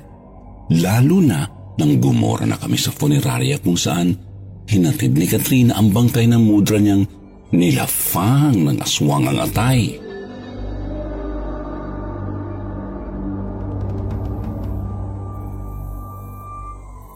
Anong nawawala? Paano nawawala? Iimbalsamo ko na sana yung nanay mo. Nakaanda na nga yung mga gamit ko. Nasa loob na ako ng laboratory nang biglang nag-brown out. May mga narinig akong malalakas na ingay mula sa labas. Tinignan ko kung ano yung nangyari. Pag-check ko, may mga nagbukas ng freezer sa morgue namin.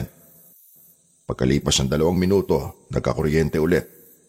Pagbalik ko sa laboratorio, wala na doon yung bangkay ng nanay mo. Anak ka ng ina mo! Paano mawawala ang bangkay ng nanay ko sa loob ng 2 minuto?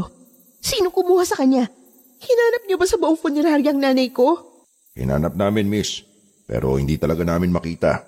Nag-report na nga kami sa barangay, kaso ayaw rin nilang maniwala sa kwento ko. Ang nakakakilabot, miss, hindi lang bangkay ng nanay mo yung nawawala. Lahat ng mga bangkay sa freezer namin nawawala rin.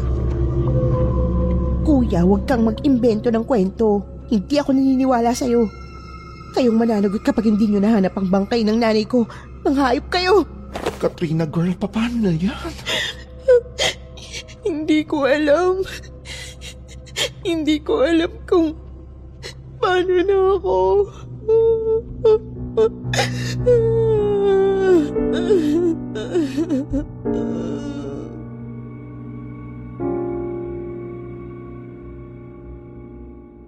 Luha ang umuwi kami ni Katrina sa balur nila. Iyak siya ng iyak. Hindi ko siya makausap ng matino. Habang akay-akay ko siya papunta sa nag-iisang bahay nila sa loob ng forestry, na la vida loca na manakits nang mapansin kong wala silang kapitbahay. At hindi sa pagiging daot, parang tambayan ng mga engkanto yung mismong lugar nila. Sobrang kapal ng mga puno, siksikan at sobrang layo na sa kabihasnan. Parang nasa foot of the mountain yung location. Yung tipong konting kembot mo na lang, masasalubong mo na si Tarzan, ganon. Nang makarating kami sa balor nila at nang mahimasmasan siya sa kakakry lalo, bigla na lang siyang gumetlag ng malaking bote ng lambanog at tumagi ng tumagay sa labas ng balor nila, kapiling ang mga palakang kokak at mga insektong kasing laki ng puti. Jokot yung lugar nila. Ang lalaki ng lamok! Katrina? Umupo ka. Samahan mo ako uminom. Hindi ko kaagad na ang gusto kong sabihin. Pinagbigyan ko siya sa request niya. Jumupo ako sa harapan niya at tumoma ng lambanog. Mabilis ang tagayan namin, kaya mabilis din akong hinamaan. Kakaiba ang lambanog nila sa Samar. Ito ang tama. Konting kembot na lang, palaso na ang lasa. Nagsimula na namang krumay lalo si Katrina nang malasing siya ng bongga, Sir Jupiter. Dito kami tumira ni nanay pagkatapos ng pageant night na yon. Nagkagalit kasi sila ni tatay. Pinalayas kami mag-ina. No choice. Sapilitan kami lumipat dito. At dito rin nagsimula ang kalbaryo ko bilang isang babae. Naiinis ako sa sarili ko kung bakit naging napakaganda kong babae. Hanip sa tama ah. Ganda lang naging napakaganda na. Di ka naman ambog, girl. Siyang nagsabi, hindi ako. Yun ang tingin niya sa akin kung bakit siya na-obsess sa akin ng todo. Napakaganda ko raw. Sino naman yung na-obsess sa'yo, girl? Si Yakal. Nari si Yakal? Gaga, hindi. Lalaki si Yakal. Mahaba ang kanyang... Oh my God! Ducks ba? Gaga! Hindi yung notang sinasabi ko bakala. Yung mga braso niya, matangkad siya. Malaki yung katawan. Ducks na borta? Saan nag-gym yan? Puntahan natin. Shhh! Huwag ka maingay. Baka ikaw ang puntahan niya. O, edi better. Tipid sa pamasahe. Kailan ang booking ko sa kanya? Ipakilala mo ko. Hindi siya tao, Ningning. Hindi tao? Eh ano siya? UFO, alien, ganon. Noong una, yan din ang akala ko. Alien siya, oo. Dahil hindi siya nabubuhay palagi sa mundo natin. Pero hindi siya lumilipad para tawaging UFO. Bigla na lang siyang sumusulpot. Ganon? Ano siya? Multo? Hoy, pamadaling araw na. Huwag mo naman ako sutahin sa syokot.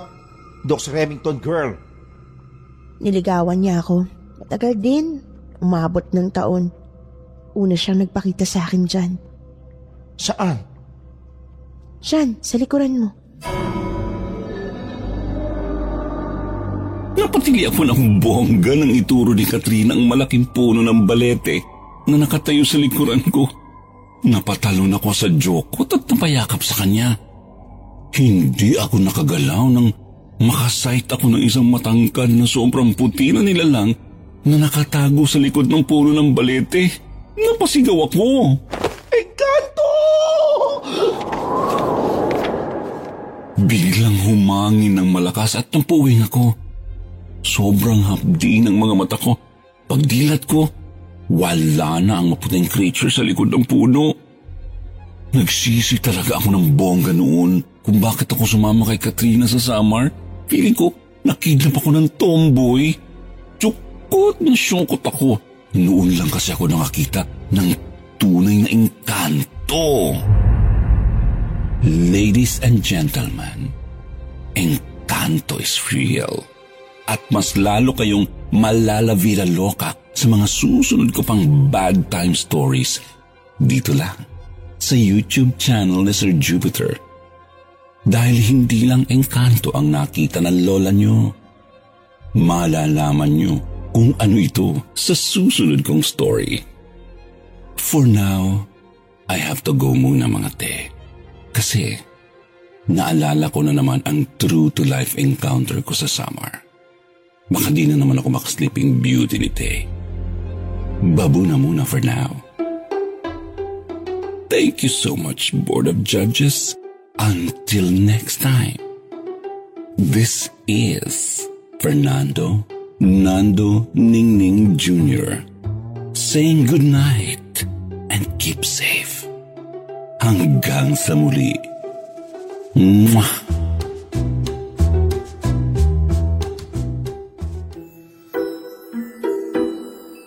Hello! Mabuhay! Muling nagbabalik ang paborito ninyong storyteller, Fernando Nando Jr.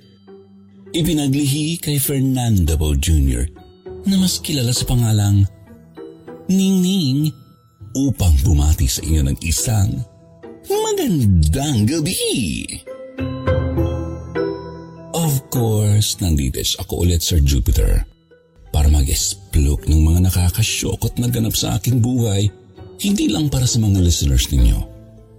Isama na rin natin ang mga bashers na hindi naniniwala na true to life ang kwento kong ito. Well, sa pagpapatuloy ng aking kwento.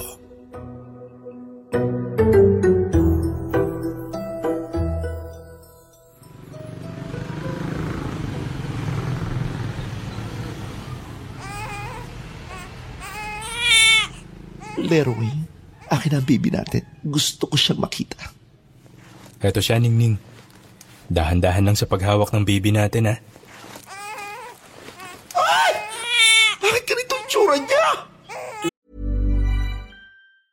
Hey, I'm Ryan Reynolds. Recently, I asked Mint Mobile's legal team if big wireless companies are allowed to raise prices due to inflation. They said yes. And then when I asked if raising prices technically violates those onerous two-year contracts, they said, what the f*** are you talking about, you insane Hollywood ass f- So to recap, we're cutting the price of Mint Unlimited from $30 a month to just $15 a month. Give it a try at mintmobile.com/switch. $45 up front for 3 months plus taxes and fees. Promoting for new customers for limited time. Unlimited more than 40 gigabytes per month. Slows full terms at mintmobile.com.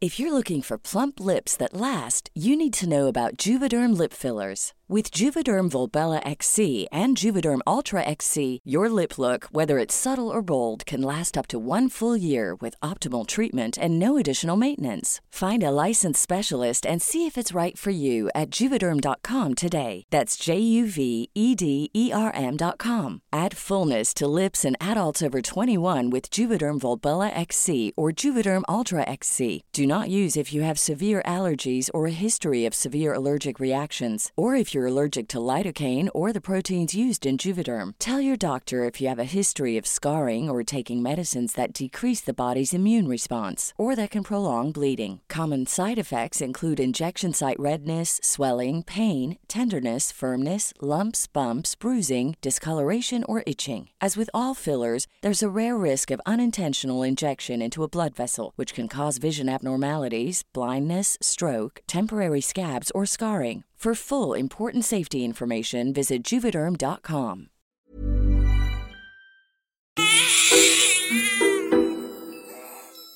Nalok ako nang makita ko ang mukha ng sanggol, Sir Jupiter. Lokang-loka ako. Noon lang ako nakakita ng sanggol na ganoon kaputi at kalaki ang mga mata. Wala itong filtrum. Alam niyo ako ano yun? Yun ang nakalubog sa gitnang part sa pagitan ng lips at ilong ng utaw. At ang nakakaloka sa lahat, 3 ang butas ng ilong ng sanggol.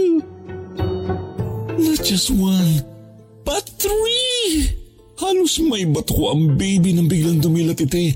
Nadyokot ako to the max candy nang masayt kung puro itim ang mata ng baby. Mukha siyang alien! Hindi siya alien, Ningning. Anak mo siya. Eh bakit ganyan ang itsura? Kailan siya ni E.T.? Mas mukha ba tao si Cookie? Bakit takot na takot ka sa sarili mong anak? Akin na nga ang bata. Nakakachokot naman talaga siya eh. Di lang talaga nakaka-orkot, nakakadiri pa. Paano na lang kapag lumaki na yung baby na yan? Nakupustahan tayo, ibubuli yan ng ibang mga bata. Pagtatawanan, tutuksohin, dadautin, lalayuan. Naku, baka mabugbog pa yan dahil sa katsakahan niya. Tulad ng ginagawa ng ibang mga tao, lalo na ng mga lalaki sa katulad mo. Ano sa tingin mong pinagkaiba ng kapalaran ng batang to sa buhay mo? Hindi ka ba nakaranas na pagtawanan? Tuksohin? Laitin, layuan at mabugbog dahil bakla ka?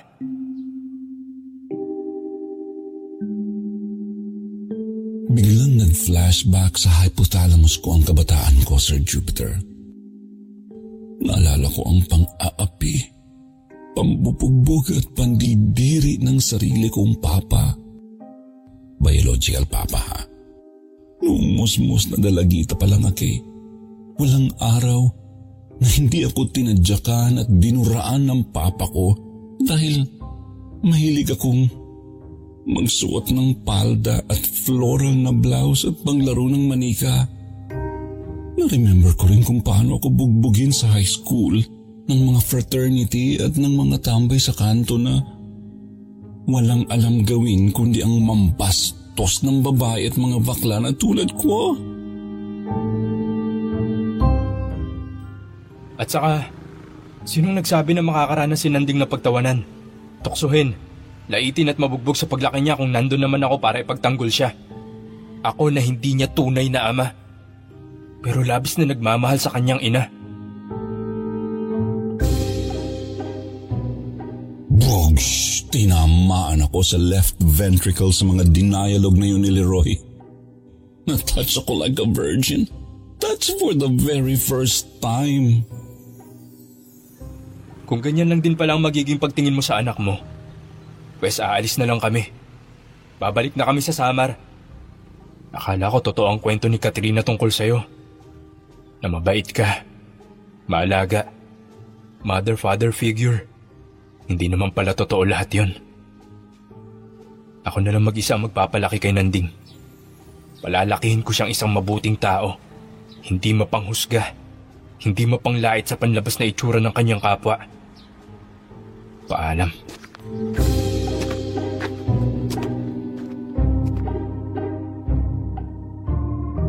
Naloka ako nang mabilis na nag-walk out the door si Leroy. Dala-dala ang sanggol na anak ko raw. According to him. Gusto ko siyang habulin ng mga moment na yun pero nadyoko talaga ako sa itsura ng baby. Lumipas ang mga oras, natulala akong nangulot at nag-mock up ng mga customers namin. Hanggang sa matulala na lang ako sa harapan ng salamin ng parlor nang magsara ito.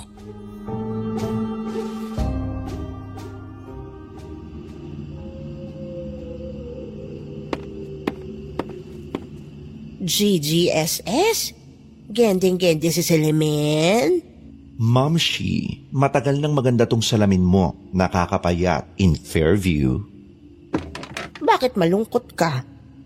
Nagpunta dito si Leroy, dala yung baby namin. May anak kayo ni Leroy? Anak raw namin ni Katrina. Ano raw? Anak niyo ni Katrina? Ano ka, Jomboy? Itsinika ko ang lahat ng nangyari kay Ma'am Shi Tess. Simula ng unang beses akong pumunta ng Samar hanggang sa pagwa-walk out the door ni Leroy sa parlor. At isa lang ang nasabi niya. Bumalik ka ng Samar. Puntahan mo ang anak mo at palakihin mo siyang mabuting bata. Sure ka dyan? Kahit na 3 ang butas ng ilong niya? Sure na sure ako. Kahit maging 8 pa ang butas ng ilong niya. Yun ang tama, Ningning. Ang alagaan siya. Sige na, fly away ka na. Ako nang bahala dito sa parlor. To make the long story short, like Backpack Shorts, bumalik ako sa Samar, Sir Jupiter. Hila-hila ang maleta ko. Pumunta ako ulit sa bahay ni Katrina sa gitna ng masyukal na Jurassic Park.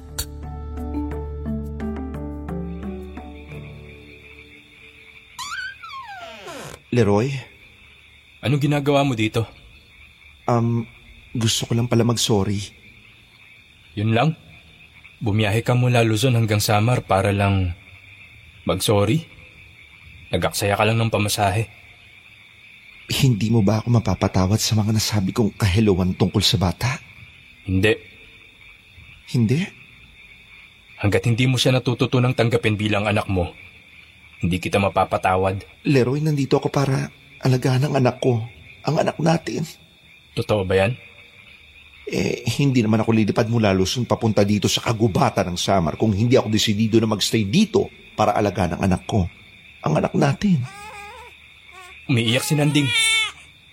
Kung talagang totoo ang mga sinasabi mo, sige nga, puntahan mo sa loob ng bahay si Ningning at patahanin mo sa pag-iyak. Yun ang ultimate challenge na natanggap ko mula kay Leroy nung araw na bumalik ako sa Samar. Pumasok ako sa bahay at pinuntahan ang duyan na nasa kwarto ni Katrina. Hindi pa rin pala nagbago ang pagtingin ko sa baby. Nakakajokot pa rin talaga ang itsura niya. Lalo na kapag umiiyak. Diyos ko! Sobrang laki ng bunganga ng sanggol at may mga ngipin agad. Matatalas ng ngipin, parang ngipin ang pating. Ano? Bakit hindi ka makalapit sa bata? Natatakot ka o nandidiri ka na naman? Ha? Ako? Takot? No! Ano, bakit naman ako mauorkot sa sarili kong anak? Ito naman si Leroy. Wait lang, ito na si Mami. Mami? Baka Daddy. Wrong. Mami niya ako. Ikaw ang Mami? Sino ang Daddy? Ako? Oh my God! May liwanag! Maliwanag ang buhay! Kinilig ako sa sinabing yun ni Leroy, Sir Jupiter. Lalo akong nainlababo sa kanya. Dahil doon, buong tapang kong kinuha ang umiiyak na baby mula sa duyan at kinarga ito kahit na urkot na urkot akay sa matutulis nitong ngipin. Baby, stop crying na. Ito na si Mami. Oh, naku baby, please. Huwag ka nang iyak. Please. Baby. Okay na nga. Hindi ka naman marunong magpatahan ng baby. Mabilis na kinuha ni Leroy sa angin ang bata. Kinarga niya ito like a pro. Nanding, tahan na. Tahan na, Nanding. Nandito na si daddy mo. Oh, si daddy to, anak. Nandito na rin ang mami mo. Tahan na. Tahan na, baby namin. Akala ko sasabog ang puso ko nang tawagin ako ni Leroy na Mami. Biglang tumahimik ang bata sa pag-iyak, Sir Jupiter. Kasabay ng sobrang pagdakilig ko. Oh my God! Finally, may instant asawa at anak na ako. Isa na akong ganap na mommy at wife. Mabilis na lumipas ang panahon at natutunan ko na rin sa wakas na tanggapin ng walang halong takot o pandidiri ang anak kong si Nanding. Nagtulungan kami ni Leroy sa pagpapalaki sa kanya. Isang taon ang mabilis na lumipas at naloka ako sa biglaang paglaki ni Nanding. 1 taong gulang pa lang siya pero matatas na siyang magsalita. Nanding, I've been looking for you. Do you know where you're going to? Huh? Do you like the things that life is showing you? Mommy, I went to the cave inside the forest. I saw so many wonderful animals on my way to the falls where you can see the cave. I had so much fun, Mom. Pinalaki kong Inglesera ang anak ko, Sir Jupiter. Nakakaloka, di ba? 1-year-old lang siya. Pero may twang na ang accent niya. In English, 101A. OA talaga. Lalo na nang sumapit ang 3rd birthday ni Nanding. Mukha na agad siyang binatil yung anak araw. Yes, Sir Jupiter. OA sa kaputian ng anak kong si Nanding. Mas maputi pa siya actually sa albino. 3 years old pa lang pero mas matangkad na sa akin. Minsan, umuwi siyang umiiyak at duguan ang ulo. Nanding, what happened to you? Bakit may dugo ka sa ulo, anak? You know my teacher, Mommy? The fat kid from the other town? Anak, Tagalog muna tayo. Baka hindi maintindihan naman nakikinig sa atin yung kwento eh. Okay, Mom. Si Marticio yung kalaro kong mataba. Pinalo niya ako sa ulo ng kahoy. Ha? Bakit niya ginawa yun sa'yo? Dahil nakakatakot daw ako, Mommy. Gusto ko lang naman makipaglaro sa kanya ng habulan. Tinulak niya ako at sinigawan. Lumayo ka! Aswang ka! 3 butas ng ilong mo! Aswang ka! Sabi ni Marticio bago niya ako pinalo ng malaking kahoy sa ulo. Aba. Hayop yung Marticio na yan. Hindi pwede ang kamalditahan ng batang yan sa akin. Nasaan yung bully na Marticio na yan? Mommy, wag ka na sumugod sa bahay nila. Kukomprontahin ko lang anak. Huwag mo kang pigilan ha. Hindi obra sa akin yung katarantaduhan niya. Mami, huwag ka na sumugod sa kanila. Wala na siya doon. Saan siya pumunta? Sa singit ng nanay niya. Kinuha siya ng malaking mama. Sinong mama? Nung dumugo ang ulo ni Marticio, biglang may makapal na usok na bumaba mula sa langit. Humangin at lumamig sa paligid. Tapos biglang may sumulpot na mama. Malaki siya, matangkad. Kakulay ko siya, Mami. Sobrang puti rin niya. Pareho kami ng kulay ng buhok. Malaki ang mga mata niya. Tatlo rin ang butas ng ilong niya.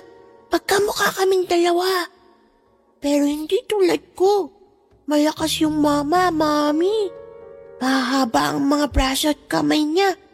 Hindi mo kapalag si Martiso eh. Nung dukutin siya nung mama, hinila siya nito at nawala na lang sila sa paningin ko. Nawala sila sa gitna ng makapal na usok. Kinuha si Martiso nung maputing mama, Mami. Anak, hindi ka ba nagsisinungaling? Hindi nagsisinungaling si Nanding. Kilala ko yung maputing mama na sinasabi niya. Sining mama na yun, Leroy? Isang engkanto. Engkanto? Nanding, anak, pumasok ka muna sa loob ng bahay. Naligo ka na. Nakaluto na ako ng pansit. Magse-celebrate na tayo ng birthday mo, anak. Opo, Daddy.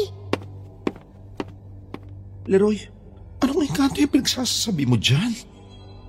Nagpapakita ang lalaking engkanto na to sa tuwing birthday ni Nanding. Alam mo ba kung saan pinanganak ni Katrina si Nanding? Saan? Sa gubat. Malapit sa talon kung saan makikita mo yung kuweba na sinasabi ni Nanding. Nawala na lang isang araw si Katrina. Pinaghahanap ko siya hanggang sa makita ko siyang nanganganak malapit sa talon. Doon ko unang nakita ang engkanto. Si Yakal? Correct. Naalala ko na. Ikinuwento na sa akin ni Katrina ang lahat noong una kong punta dito. Yakal ang pangalan ng engkanto. Sa tuwing magbe-birthday si Nanding, hindi ko lang sinasabi sa'yo dahil baka matakot ka. Nagpapakita ang engkanto sa akin. Madalas ko siyang nakikita dyan sa likod ng puno ng balete. Kailangan nating ingatan si Nanding, Ningning. Dahil iba ang kutob ko. Anong kutob mo? Gusto niyang kunin si Nanding. Ha? No, no, no. Hindi niya makukuha ang anak ko. Dahil ang pakiramdam ko, yung engkanto ang tunay na ama ni Nanding. Siya ang ama? Bakit mo nasabi yan? Magkamukha ang engkanto at si Nanding. Pareho silang tatlo ang butas ng ilong at parehong sobrang puti ng balat at buhok. Biglang nag-flashback sa akin ang kwento ni Katrina, Sir Jupiter. Engkanto si Yakal? Oo, Ningning. Minsan pumapasok siya sa panaginip ko. Tinatabihan ako sa pagtulog ko. Inuhubaran ako ng damit sa panaginip ko. Pagising ko, nakahubad na ako. Sinabi ko yun kay nanay pero hindi siya kumibo. Pero alam kong may alam si nanay. Kasi isang gabi, nakita ko siyang nag-alay ng patay na manok at mga prutas sa puno na yan. Pero ayaw pa rin tumigil ni Yakal. Gandang-ganda pa rin siya sa akin. Doon ako nagpasya na magpalit ng tsura. Nagpagupit ako. Pinatabas ko mahaba akong buhok. Nagpa-skinhead ako. Nagalit si nanay. Lalo na nung nagpatattoo ako sa buong katawan ko. Nagbihis lalaki ako para lang mawala ang pagkagusto ni Yakal sa akin. Syunga ka talaga! Naku, bakit mo ginawa yun, girl? Bakit mo sinira yung kagandahan mo para sa isang engkanto? Nang magpalit ako ng itsura, nagalit siya. Effective ang ginawa ko. Hindi na siya nagpakita sa akin ng 6 na buwan. Pero hindi pa rin pala siya tuluyang lumayo. Isang gabi, tinabihan ako ulit ni Yakal sa kama. Pero hindi na panaginip ang lahat. Hindi na siya isang bangungot. Pinilit niya akong... Ano? Kayo? Masarap ba?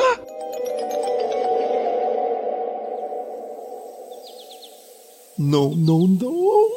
Kahit ang engkantong yun ang tunay na ama ni Nanding, hindi ko ibibigay sa kanyang anak ko. Itaga mo yan sa betlog ng engkanto.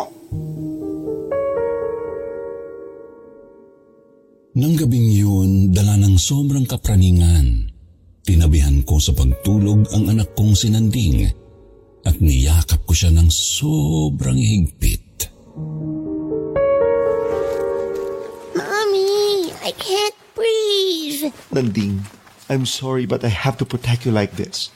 I cannot afford to lose you, my son. Ningning, kulay talong na yung anak mo sa higpit ng yakap mo. Huwag mo namang sakalin sa yakap si Ningning. Mom, please, let go of me. No. Gusto mo bang kunin ka ng engkanto na yon, Ningning? Engkanto? Yung mamang maputi na sinasabi mong kamukha mo na kumuha kay Martisyo ay isang engkanto, anak. Misa na siyang nagpakita sa mama mo noon. Diyan sa puno ng balete sa bakuran. At siya rin ang kumuha sa mama mo pagkatapos kang ipanganak sa talon. Ano? Leroy, totoo? Bakit ngayon mo na sinabi? Kinuha ng engkantong yun ang bangkay ni Katrina? Oo, Ningning. Nang humingi ng saklolo si Katrina na itakbo ko raw ang baby niya pa uwi, ay nagmamadali kong kinuha si Ningning at itinakbo papalayo. Nang lumingon ako, kitang-kita ko nakarga na ng engkanto si Katrina. At naglaho na lang sila sa gitna ng makapal na usok. Ningning, kinuha ng engkanto ang mama mo. Diyos ko, Diyos niyo rin! Kinuha pala ng engkanto ang mama mo, Ningning. Sandali lang po. Naguguluhan na ako. Sino po bang sinasabi niyong mama ko, Mommy? Eh di ba ikaw ang mami ko? Doon na ako nagsimulang maloka sa pagpapaliwanag ng katotohanan sa anak kong si Ningning.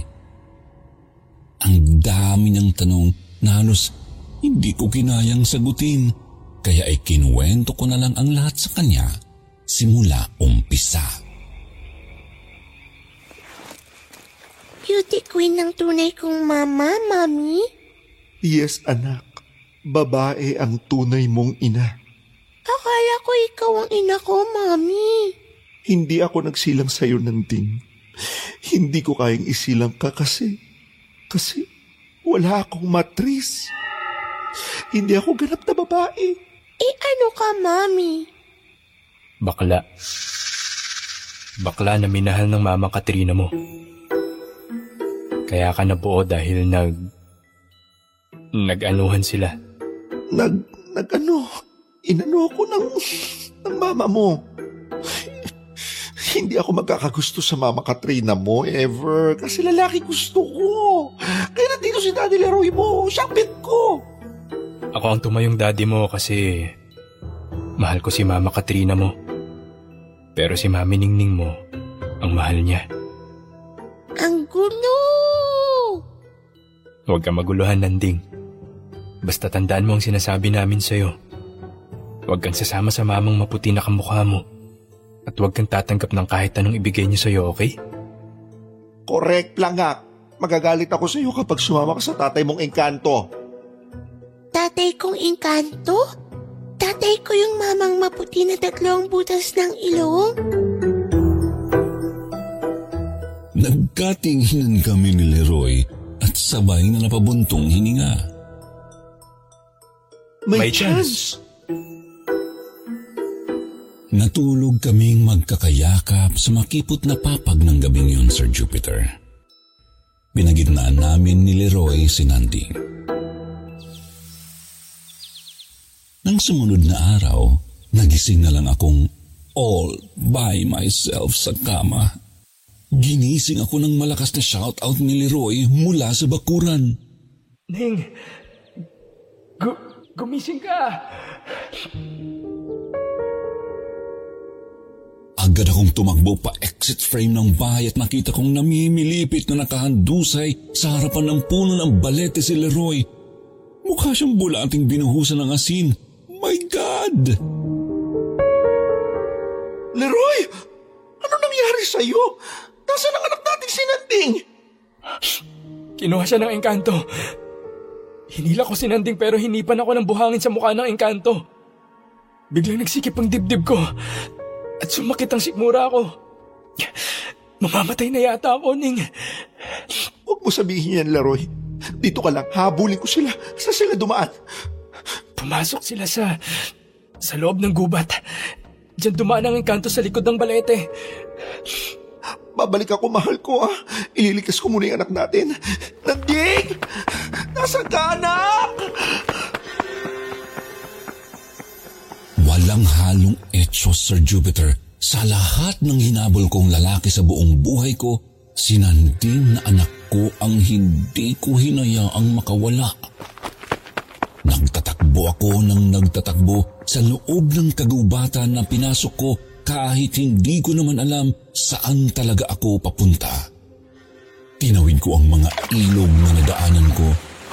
Hindi pala totoo ang kasabihang, I'll cross the bridge when I get there, dahil walang ka-bridge sa gubat na pinasok ko. Nakakaloka! Nagkasugat-sugat tuloy ang malambot kong talampakan sa pagtapak sa mga tinik. Matatalas na sanga at batuhan, mahanap lang ang pinalaki kong bata na sinasabi ni Leroy na may chance na anak ng engkanto. Hindi ako sumuko.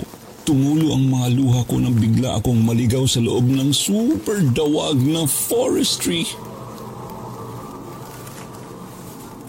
Halos 5 oras na nonstop akong nagtatakbo at nagsisigaw. Daig ko pa ang sumali sa triathlon. Nanding! Anak! Nasaan ka na?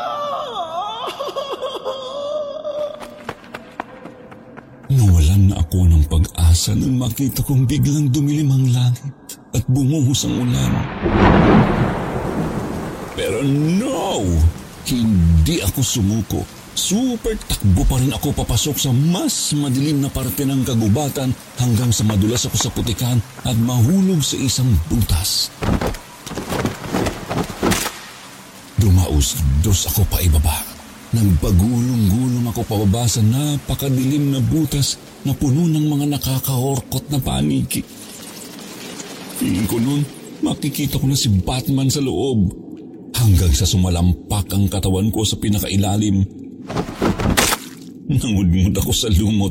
Doon na nagsimulang lumabo ang paningin ko. Wala na akong makita. Naramdaman ko ang mga sugat ko sa katawan nang makita kong duguan ang buo kong pagkatao. Napapikit ako nang nawala ng malaysa. Hanggang sa nakarinig ako ng umaalingaw-ngaw na boses, isang voice-over. Ladies and gentlemen, welcome to Miss Gay Biringan City!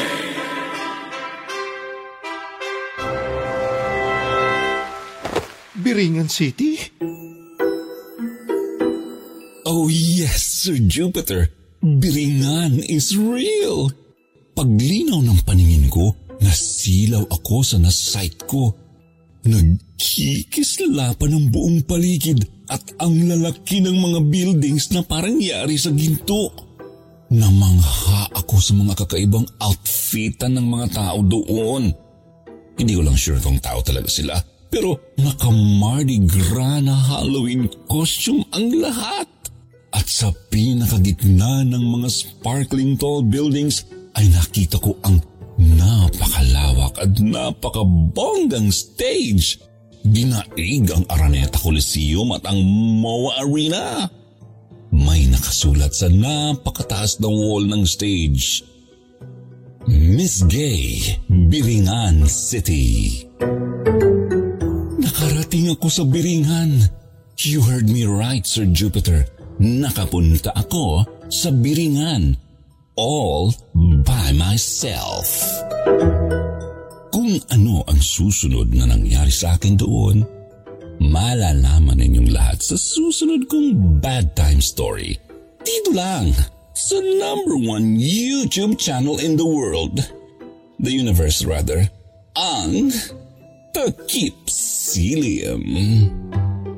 Hanggang sa susunod ko pong chika, paalam muna sa ngayon everyone. Babu, to be continued ito. Promise. Mwah.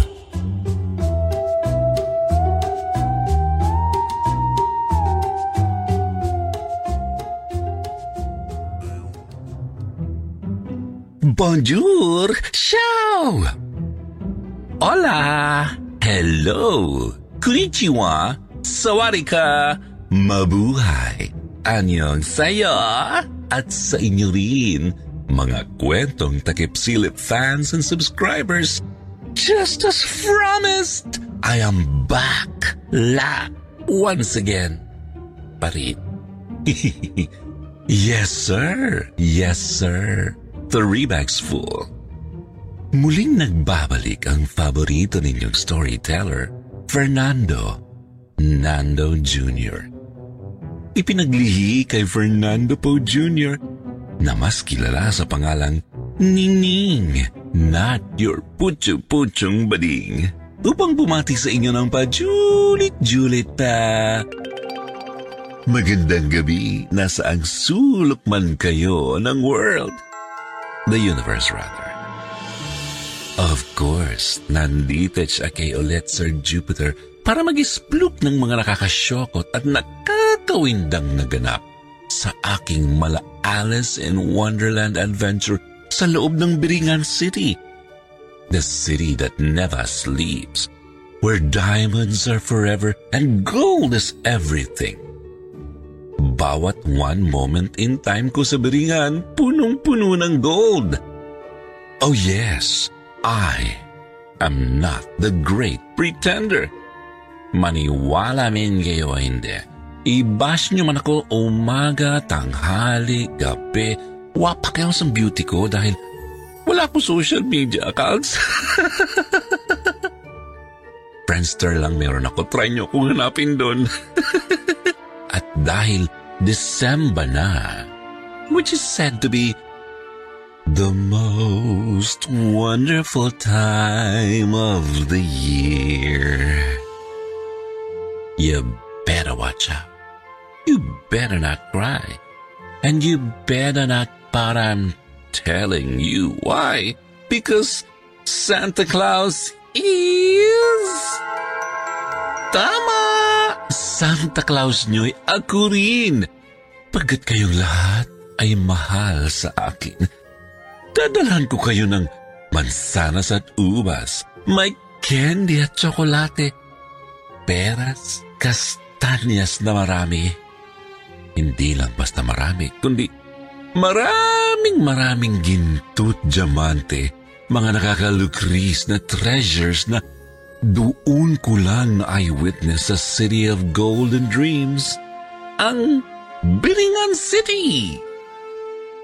Ang dami ko naman ka na, Sir Jupiter. Sorry, na-excite lang akong tunika. Well, eto na nga, mga Mars. Remember what happened to me nung hinabol ko yung Junakis kong sinanding nang getlagin siya ng engkantong si Yakal sa kagubatan? Ganito ang nangyari noon. Natatandaan niyo pa ba?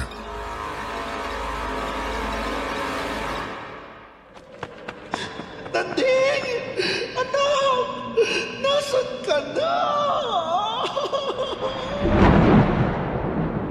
Nawalan na ako ng pag-asa nang makita kong biglang dumilim ang langit at bumuhos ang ulan. Pero no! Hindi ako sumuko. Super takbo pa rin ako papasok sa mas madilim na parte ng kagubatan hanggang sa madulas ako sa putikan at mahulog sa isang butas. Dumaos-dos ako pa ibaba. Nang pagulong-gulong ako pababa sa napakadilim na butas na puno ng mga nakakahorkot na paniki. Tingin ko noon, makikita ko na si Batman sa loob. Hanggang sa sumalampak ang katawan ko sa pinakailalim. Naalala nyo na. Ha? Hindi na? Hindi pa naman kasi tapos yung flashback ko, no? Ito pang nangyari sa last episode, oh. Pakinggan nyo, mga baklang to. Nangudmud ako sa lumot. Doon na nagsimulang lumabo ang paningin ko. Wala na akong makita. Naramdaman ko ang mga sugat ko sa katawan nang makita kong duguan ang buo kong pagkatao. Napapikit ako nang nawalan ng malayo. Hanggang sa nakarinig ako ng umaalingaw-ngaw na boses. Isang voice-over. Ladies and gentlemen, welcome to Miss Gay Biringan City!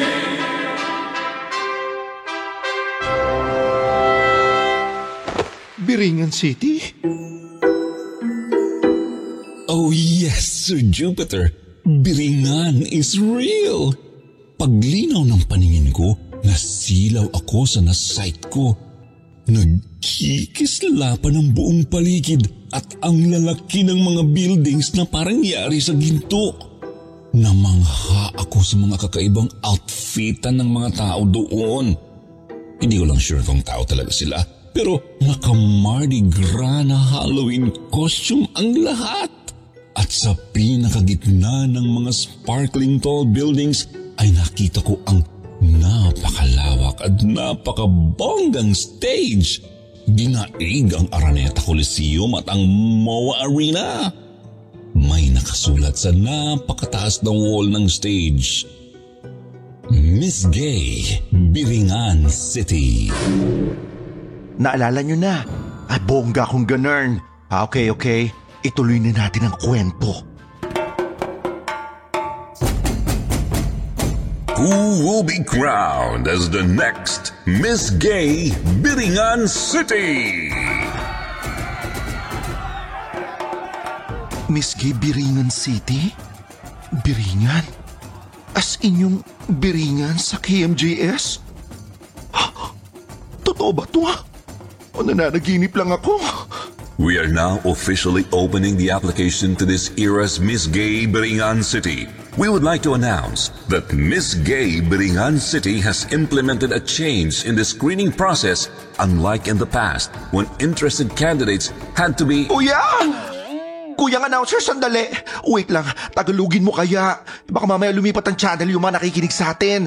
Naku, bumaba pa yung views nito. Kaloka, Paskong-Pasko. Naku, wala tayong kikitain.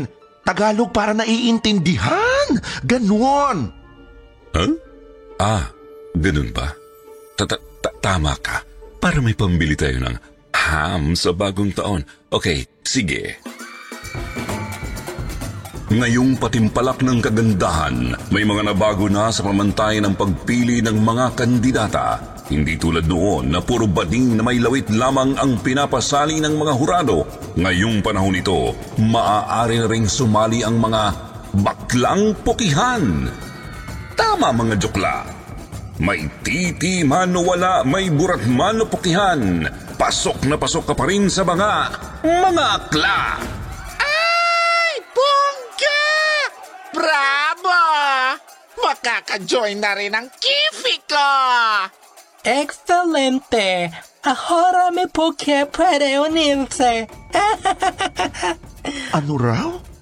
Que gran alegría, amiga mía. Miss Colombia. Miss Colombia? Si Miss Colombia ba siya? Ano? Huli pero hindi kulong. Ikaw, Miss, sinechi ka naman. Mi puerta tiene su propósito de suso ahora. I am Miss Puerto Rico! Puerto Rico nga? Amoy puerta ang bunganga? Aba, Ginoong Maria. Ang mga Latina mukha sasali sa Bucon, ha? Hindi katulad ng nakaraang Miss Gay Biringan City pageant kung saan lahat ng lahi at uri ng bading ay maaaring sumali. Ngayong patimpalak na ito, tanging mga lahing engkanto na lamang ang pwedeng sumali. Hindi na pwedeng sumali ang mga dayo tulad ng mga baklang galing sa mundo ng mga tao. Disqualified na sila dahil hindi sila patas lumaban. Nananabutahe ng mga engkanto, naninira ng gown. Yung mga nakaraang mga taong bading na kandidata, ninakawan pa ng mga glass slippers at alahas ang mga engkantong baklang kasali, kung kaya naman ipinagbabawal na ng organisasyon ang pagtanggap sa mga taong bakla na gustong sumali sa Miss Gay Biringan City Pageant. From now on, exclusive na lang ang pageant na ito sa mga baklang engkanto.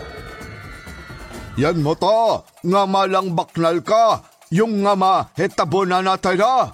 Wagu, lisai, nga ngama, ota! Ano raw?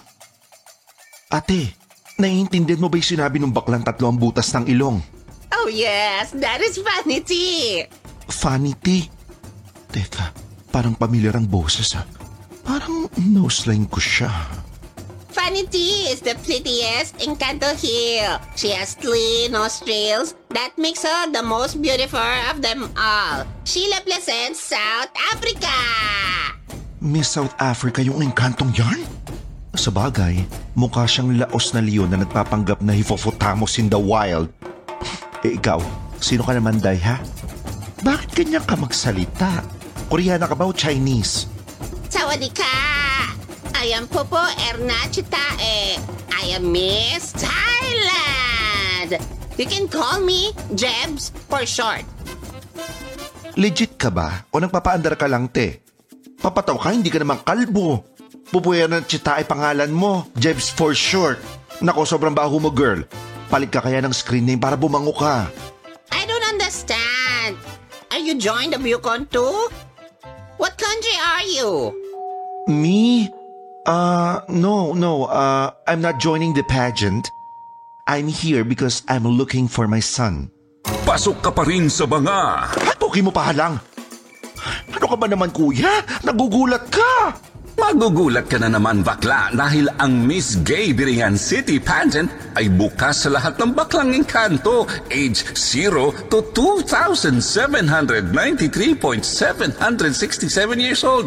Baby man o moanda, payanak man o wala, simple man o walang Diyos sawa, virgin man o wasak na, kabit ka man o legal na jowa, ano man ang height mo, ano man ang weight mo, malaki man ang suso mo o flat ang puwet mo, long hair ka man o kalbo, ano man ang hugis ng anyo mo, as long as hindi ka tao, you are qualified to join the pageant dito. You hear what he said? You should join the pageants. I think you should represent Philippines. Ako? Miss Philippines? Bakit Philippines? Mukha ka kasing katulong, joke. Tarantado tong baklang tua. Hoy, Miss Tae, kundi sa aming mga Pinay beauties, hindi manginginig yang mga tumbong nyo sa Miss Universe. Gagang tua? Walang masama sa magiging longkatuts. Tanggalan kita ng ingron hanggang alangala dyan eh. I is joking. Ito naman. Ayusin mo yung English mo ha. Para hindi kayo umasa sa interpreters sa tuwing sasali kayo sa pageant. Don't be anger. I'm friend you. Are you joined? Or are you joined? Tang ng Thailand to. Barok mag-English ang puta. Anyway, alam mo Chita eh, I'm not joining the pageant. You should join the pageants. Naku, hindi pwede, Day. Naaliw lang naman ako sa laki ng stage na to. At saka sa pabiyo ko nyo dito. Dinaig nyo pa yung Miss Universe sa laki ng production value nyo. Ay, nandito ako para hanapin yung anak ko, hindi para kumontes. Kuyang announcer, pwede bang paki-announce yung pangalan ng nawawalang anak ko dyan sa golden mikropono mo? Beauty pageant host ako, hindi ako lost and found voiceover sa mall. Kuyang kasing tangkad ang poste ng meral ko. Sige na, nakikiusap ako. Hindi basta na-lost ang Junakis ko, kinidnap siya ng isang engkanto. Kinidnap ng engkanto? Oo, mga akla. Kinidnap ng engkanto ang anak ko. No sinap kumid as nakaom. Ay, ganyan ba magsalita yung mga taga South Africa? Parang tunog yormi ka, pre. Tulong gas akab. Ko asern kon as nakaom sunga.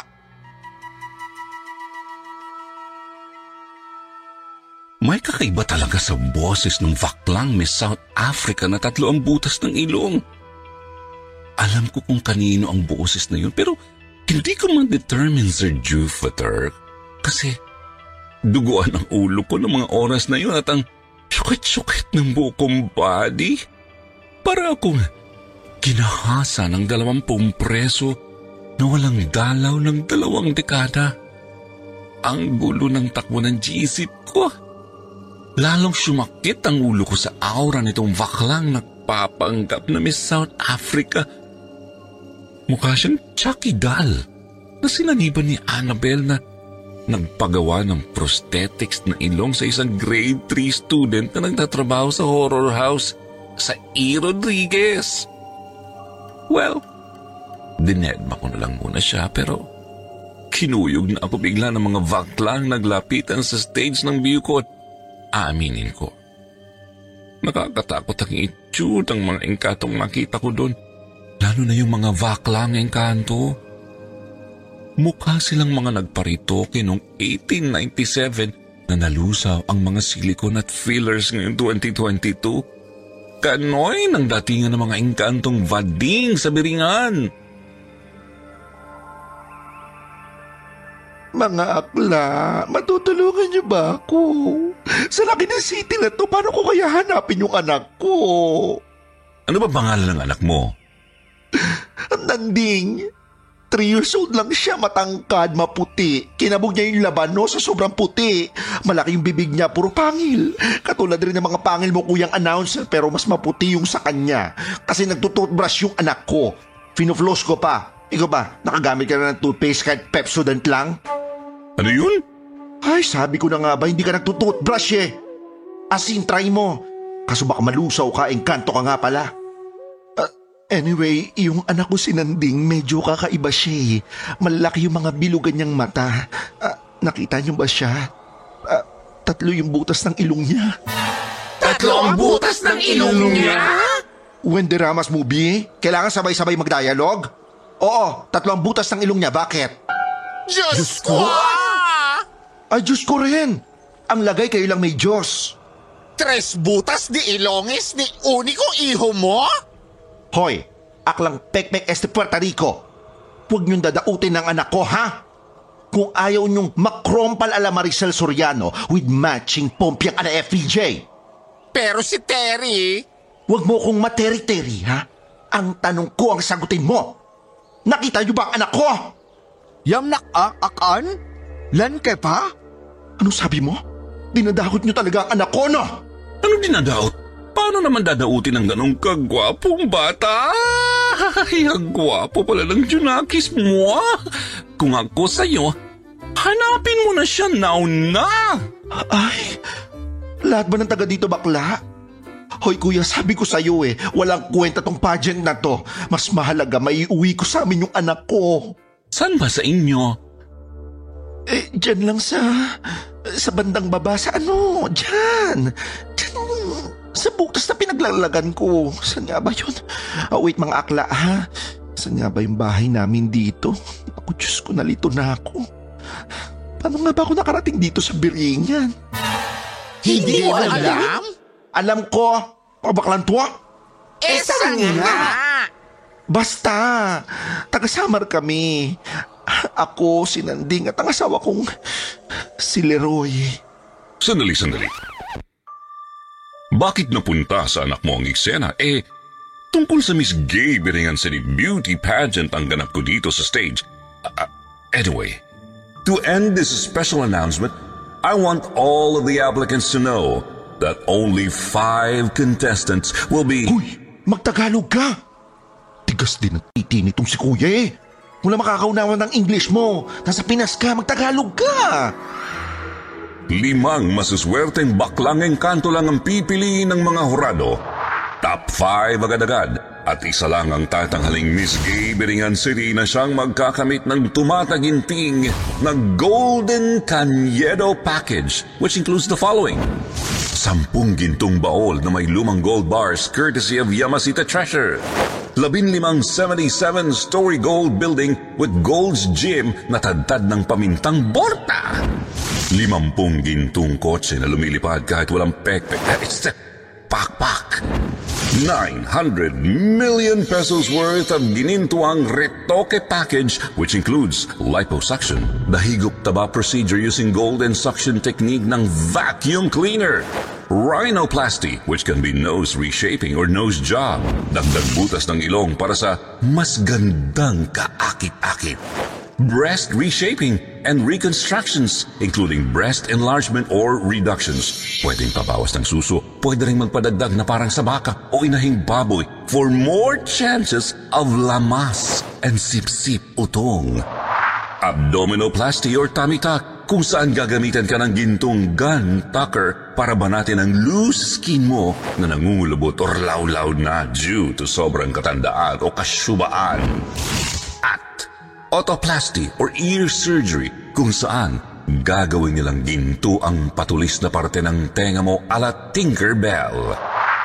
Ang lahat ng ito ay mapapasa iyo kasama na ang gintong korona na mahal pa sa halaga ng nagastos ng mga tumakbong presidente ng nakaraang botohan.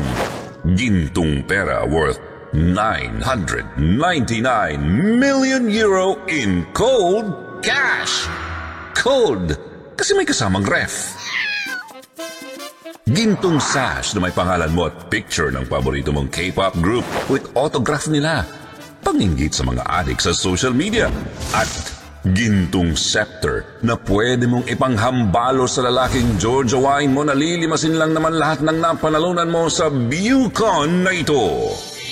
So, what are you baklang inkantos waiting for? Arat na! Isulat lang ang pangalan sa kapirasong papel with your name, address and signature at ihulog sa lahat ng drop boxes na matatagpuan sa ilalim ng mga punong balete located Biringan wide. Per DTI FTEB permit number 28714589321978 series of 2022. Offer good while supply lasts. See posters and print ads for details kung sino ang mapipiling top 5 baklang engkanto para sa nalalapit na Miss Gay Biringan City pageant. Wow!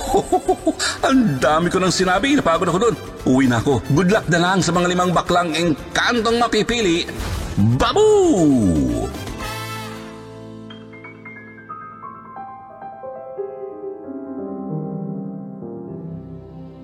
Nag-split personality ang pagkatao ko, Sir Jupiter. Nung fly away ang announcer na kasing tangkad ng poste ng Meralco sa Meralco Theater. Na-confucius ake. Hahanapin ko ba ang anak ko? O jujoy na kes sa pabiyukon nila? Nagkawatak-watak ang lahat ng mga vaclus sa paligid ko. Kanya-kanyang eme ang bawat jokla. Lahat excited to join and win the title, pero ako? Inisip kong hanapin muna ang kinidnap na anak kong sinanding. So, fast and the furious akong Fromench exit papunta sa kawalan nang biglang may humila sa braso ko. Isang kamay na familiar ang gaspang. Tiffany? Ha? Paano mo nalamang... Ha? Walang ibang baklang kanal na may ganyang kagaspang na palad na humawak sa braso ko ever, kundi si Teodoro Platamata Jr. lang, aka Tiffany. Ang baklang pukihan na magnanako ng alahas ni Ate Shawi noong sinaunang episode. Punyeta ka, Fernando? Nakilala mo pa rin ako? Kahit na 3 na ang butas ng ilong ko? Naku, Diyos ko, sa amoy mo palang kahit malayo ka sa akin sa stage kanina.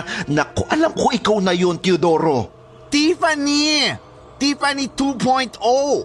Ay mali, 3.0 na pala dahil nandito na ako sa level na ito. At anong level ang narating mo, Aber? Itong playtime na mundo na to? Ha, I'm sure, binabangungot lang ako dahil pagising ko mamaya, kasama ko na ang anak ko. Teka, sandali, paano ka nagkaanak? Na-jauntis ka? Nagluwal ng bata? Ganun? Nagpa-implant ka ba ng matris, akla? Haro, Diyos ko, halatang hindi ka subscriber at fan ng Ningning series sa YouTube channel na to. Balikan mo yung previous episodes ng buhay ko. Now share the video, subscribe, like and hit the notification bell bago kita beljakan sa pancreas mo. Putwa? Paano ka nga nagkaanak? Explain it to me! I don't have enough time to explain everything to you, you imbecile low-life holy creature. You keep to your own ways and leave mine to me. So you better fuck off. Shoo! Kailangan kong hanapin ang anak ko. Nanding! Nanding, nandito na si Mommy! Nanding, please come back to me, anak!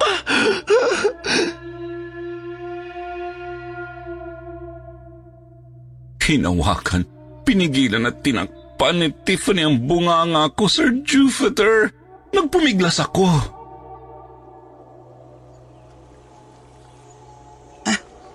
Hoy! Huwag kang gumawa ng eksena dito. Hindi ka manonominate sa urian. Lalo na sa Golden Globe at Oscars. Kahit mag-British accent ka pa, napaka-OA mo!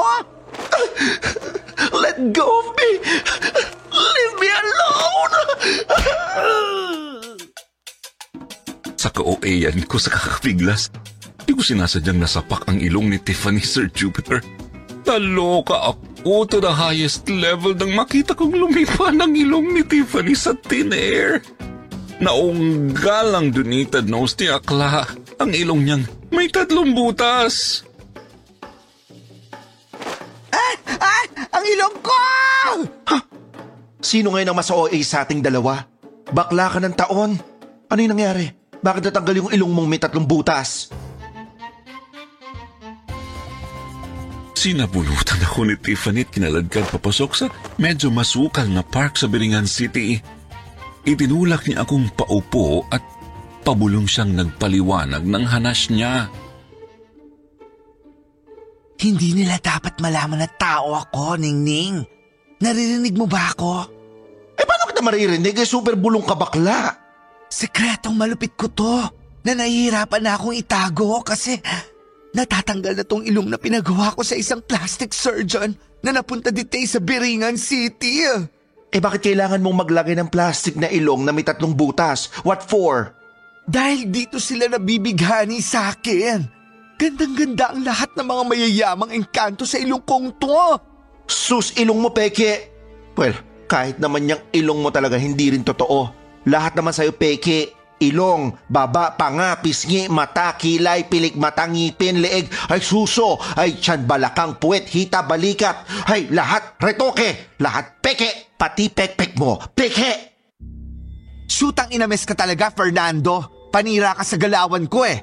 Hanggang ngayon, ginjitera ka pa rin sa na-achieve ko. Simula pagkadalaga, inggitera ka na! Ha? Ako ba dapat ang mainggit? Ha? Aba, magiging ganap na pukihan din ako balang araw, Teodoro. Tandaan mo yan. At pagdating ng araw na yon, luluha ka ng nana dahil sa inggit. Dahil hindi lang ako magiging ganap na babae. Magiging isang totally complete mother and wife na ako. May anak na, may lalaking asawa pa. As a person, ikaw, sino magmamahal sa tulad mo? Ha? Wala!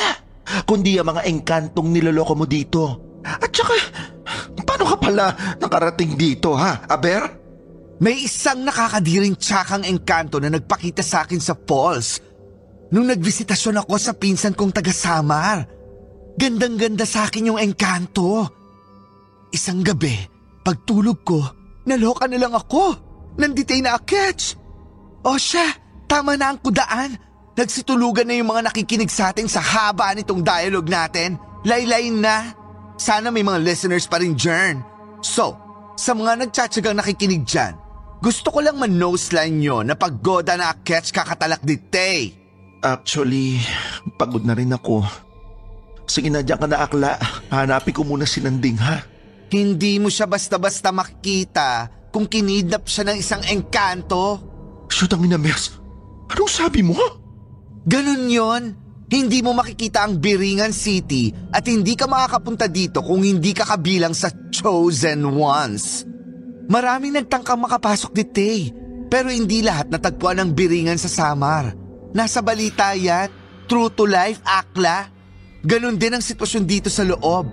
Hindi mo makikita ang taong kinuha ng engkanto hanggat hindi pumapayag yung engkantong nangidnap mismo.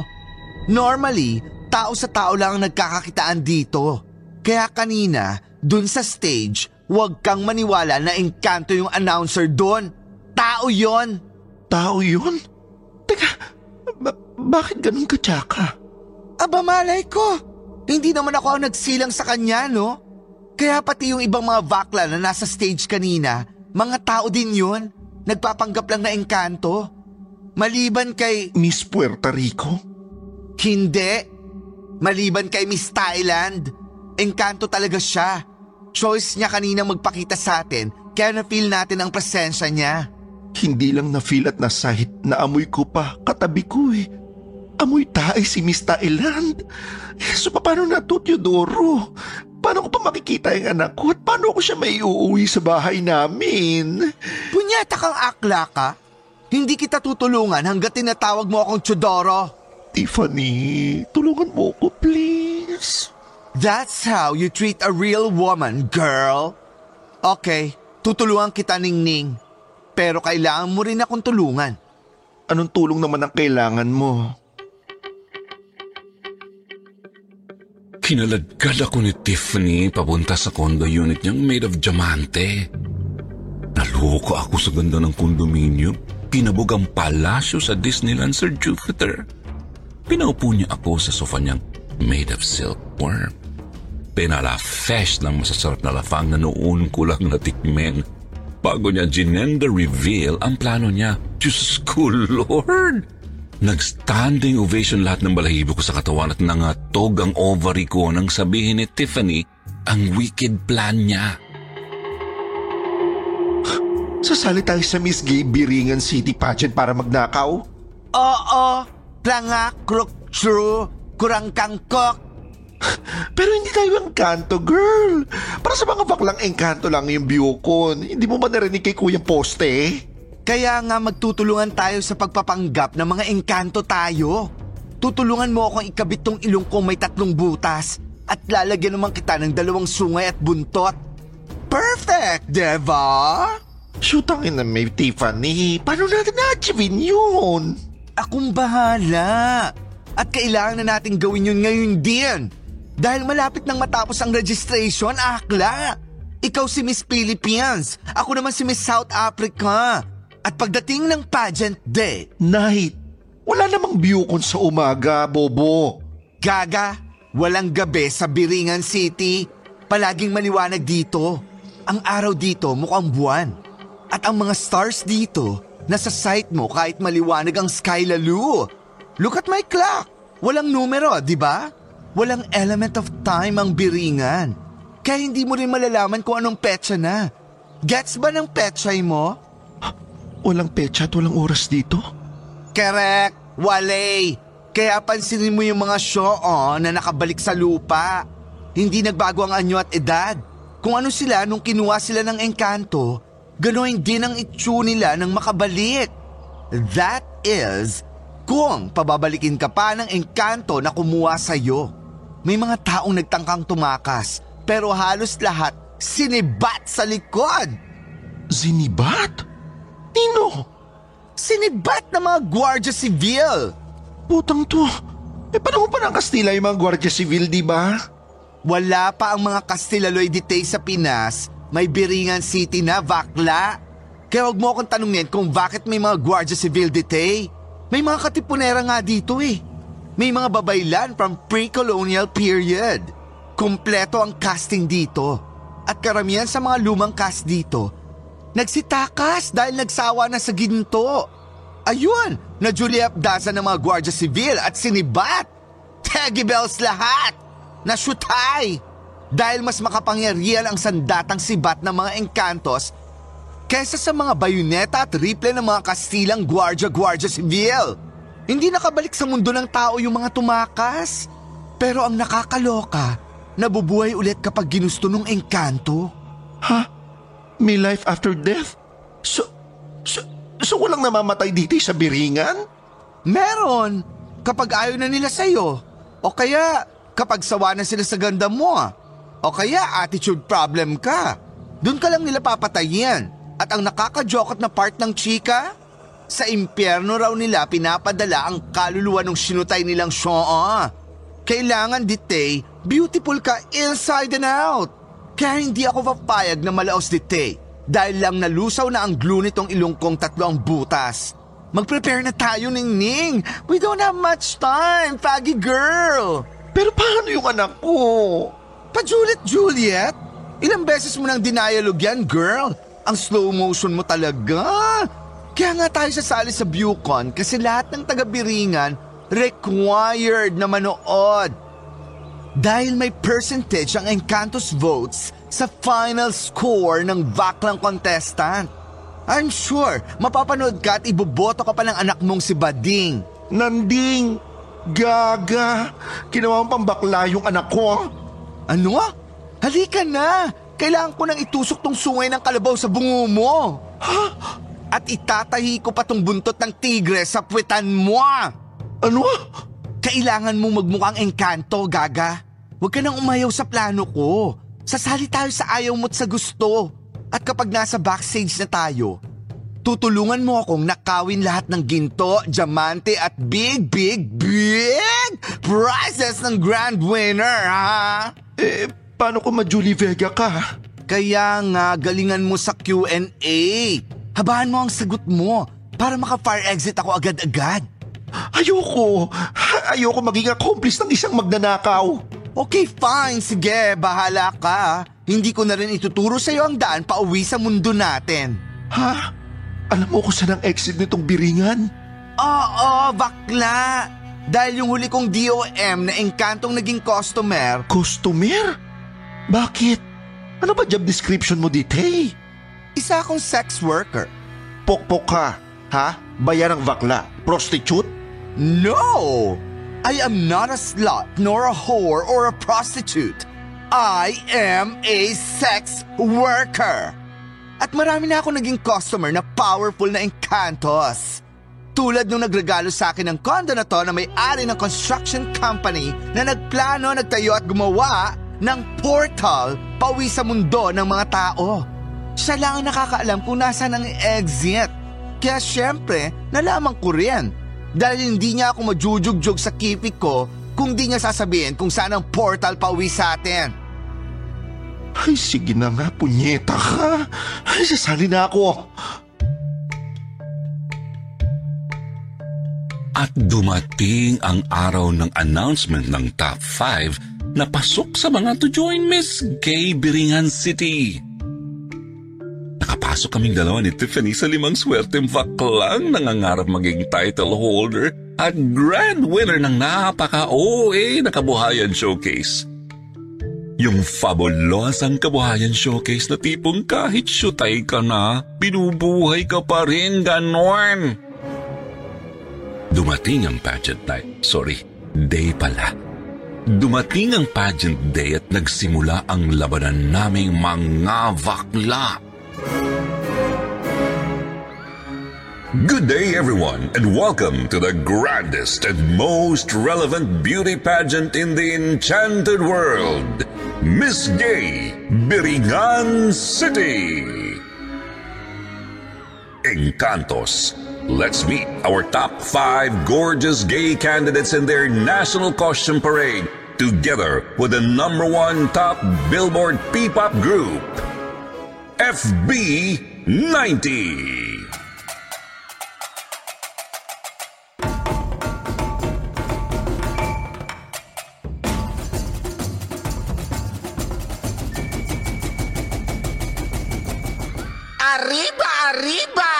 Despacito la vida loca, una poca de gracia para bailar la bamba. Yo soy Dayanara Forrest, edad 33.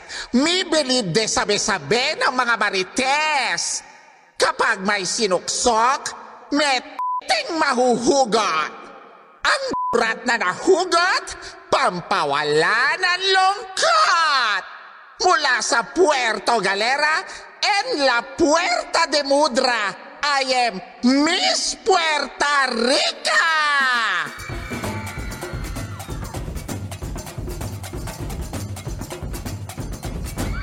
Sawadika, Kapkongka, Pukaka. I am Popo Erna Chitae. Age 19, palaging nagtatae. I believe in the saying that basura mo, itapon mo. Tae mo, itago mo. Coming from the land of 1,000 ritoke, I am Miss Thailand!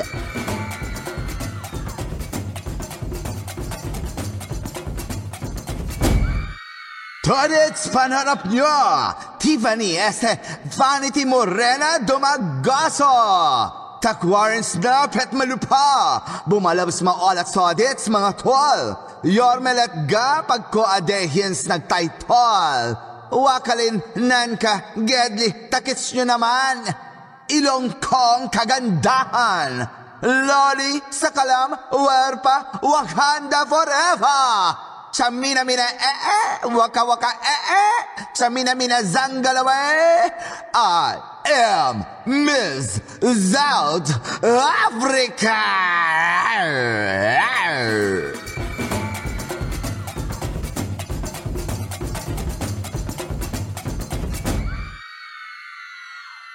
Mabuhay!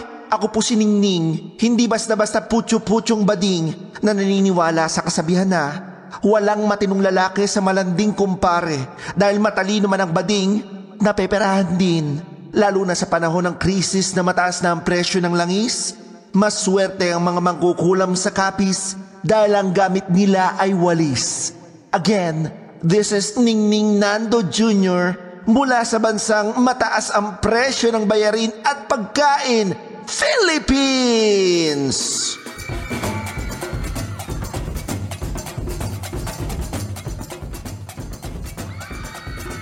Palakpakan natin ang ating limang naggagandahang mga engkantong kandidata.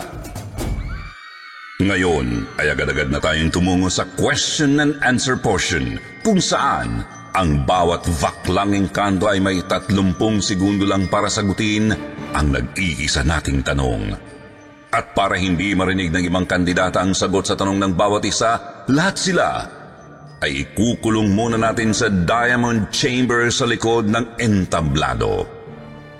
Baklang Encantos, you may now go backstage and get inside the Diamond Chamber kung saan magpapatugtog kami ng napakaingay na music para hindi ninyo marinig ang question. Pumasok kami sa sealed na Diamond Chamber at nagpatugtog sila ng Paubaya ni Moira. Ang galing! Inantok ako habang nasa loob ng chamber, pero at the same time, kinakabahan na rin ako ng mga oras na yun, Sir Jupiter. Nadjojokot ako unang-una sa plano ni Tiffany na ninokin lahat ng premyo na nasa backstage. Pangalawa, baka hindi ako makilala ng anak ko dahil kamukha ko yung kalaban ni Voltes 5 dahil sa sungay ng kalabaw na nakabaon sa bungo ko at mahaba kong buntot na nakatahi talaga sa pisngi na wetbox ko. Ang syuket pero tinis ko.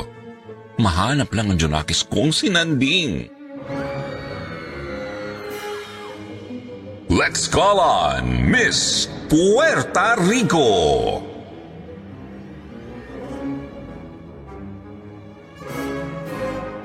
Miss Puerto Rico, you have 30 seconds to answer this question. Are you ready? Here's the question. What is one incident in your journey that you will never forget in your entire life? Buenos dias, Biringan City! Muchas gracias por the wonderful question. One thing in my life I will never forget is when my family was where wait, please keep quiet. Heto.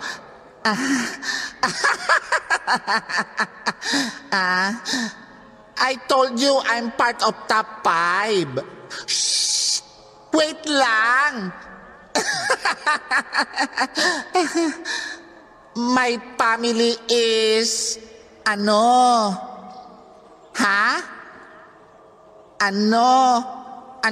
my family... Time's up, Miss Puerto Rica. Aww.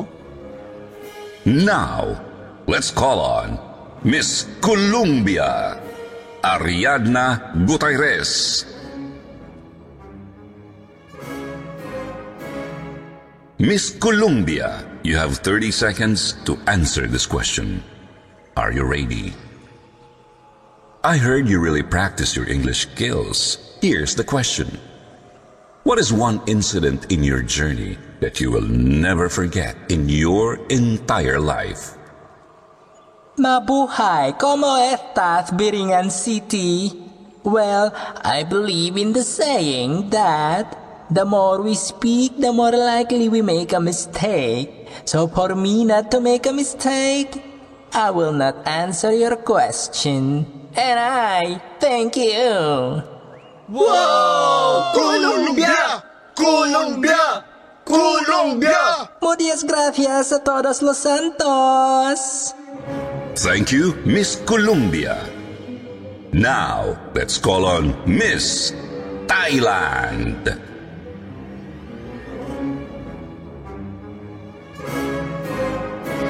Miss Pupu Erna Chitae of Thailand. You have 30 seconds to answer this question. You look gorgeous. Do you feel any pressure right now? Do you need an interpreter? Yes, I think interpreter I need right now. Not pressure right now. Okay. Miss Interpreter from Thailand. Are you ready? Kan kid wachan Pakrim kwa pukre kring kran Teni vira kin kun chan hik kram Sak hai krab kung kran Chan ni tan na lam Ay samar tatri pul smart Dai rab tereng Doi mimi reng kat thai paying Keti kram kakib Tiri web kring king Tek sarabi katam ti tek Very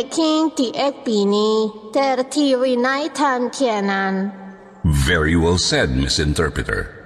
Now, Miss Thailand, here's your question.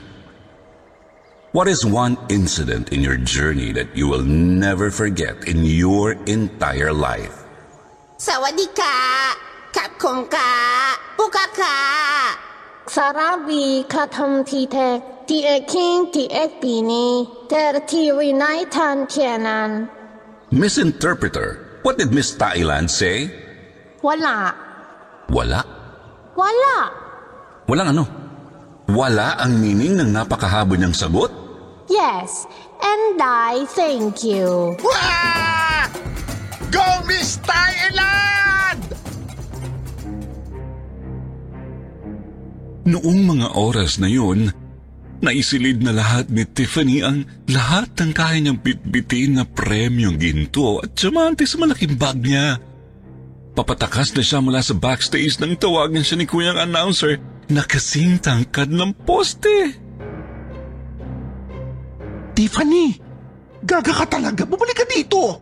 Hindi ko pa nakikita yung Junakis ko. Iiwan mo na ako. Pumunta ka muna sa stage para sa Q&A. Bakla ka ng taon. Bahala ka na sa buhay mo. Magkita na lang tayo sa mundo ng tao kung makakalabas ka pa dito. Ikaw na ang lumabas doon sa stage. Eskapo na ako. Naghihintay na yung sasakyan kong lumilipad. Papunta na ako sa portal. Babu, good luck!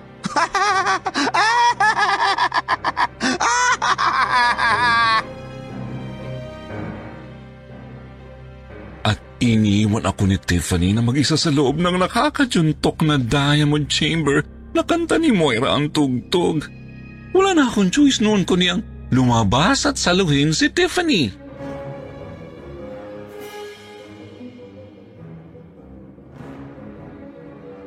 Oh, where is Miss South Africa? She is somewhere out there. Well, I guess Miss Philippines is here to answer the question, am I right? Hindi ba sinabi ko na sa'yo magtagalog ka? Wala nang nakikinig sa atin, oh. English ka ng English, magtagalog ka, please lang. Okay. Miss Philippines, heto ang katanungan mo na kailangan mong sagutin sa loob lamang ng 30 segundo. Handa ka na ba? May choice ba ako? Sa bagay. Heto ang tanong para sa'yo. Ano ang isang insidente na nangyari sa iyo na hinding-hindi mo makakalimutan sa tanang buhay mo? Uulitin ko. Keri ko na. Tagalog na nga. Hindi ko pa ba masasagot? Hindi ako bobo. Hindi ako tanga. Once is enough. Hindi raw siya sunga. Sagutin mo na! Huwag ka namang katulong. Hindi ka mananalo dyan, bakla! Mukha kang baklang kanal! Ang isang insidente na nangyari sa buhay ko na hinding-hindi ko makakalimutan ay ang pagkawala ng anak kong si Ningning. Sumali ako sa patimpalak na ito para hindi manalo ng sangkatutak na ginto, diamante, mga gusali, retoki package o pera.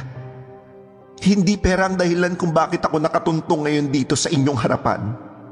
Nandito ako dahil sa pagmamahal ko sa isang bata na alam kong hindi ko naman kadugo pero minahal ko ng higit pa sa buhay ko.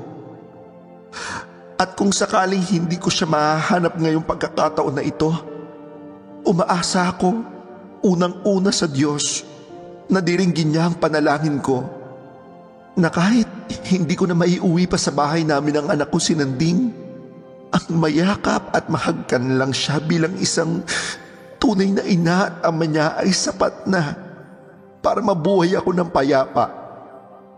Hanggang sa huling sandali ko sa mundong ito o sa lupa. Time's up!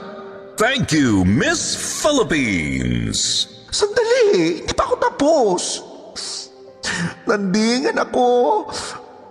Kung naririnig mo man ako ngayon o nakikita mo ako, gusto ko lang sabihin sa'yo na mahal kita. Maging tao ka man o engkanto. Napahagulgul ako sa mga nasabi ko, Sir Jupiter. Mabilis akong tumakbo pababa ng stage pero may boses akong narinig. Mami!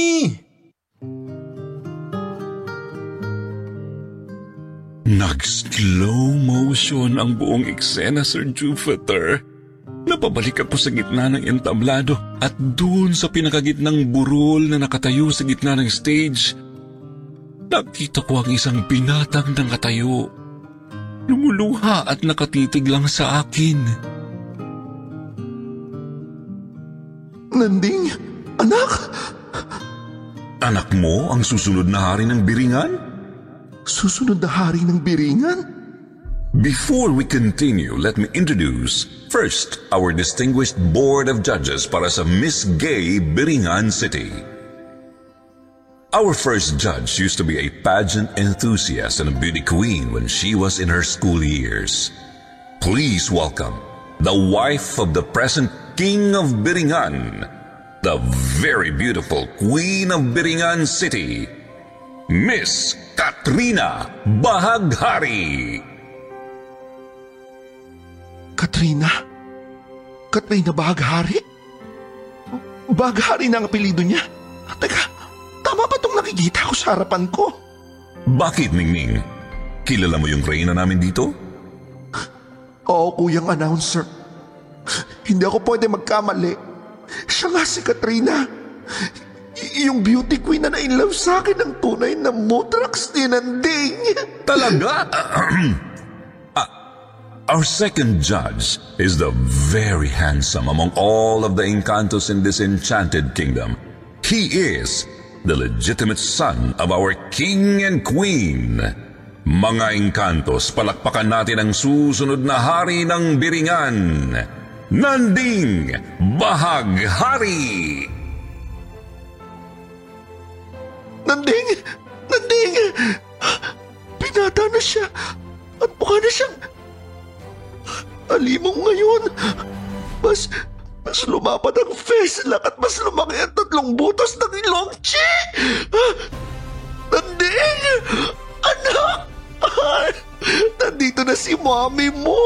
Ako to. Si Ningning! And our chief board of judges, the one and only King of Biringan City, Yakal Bahaghari!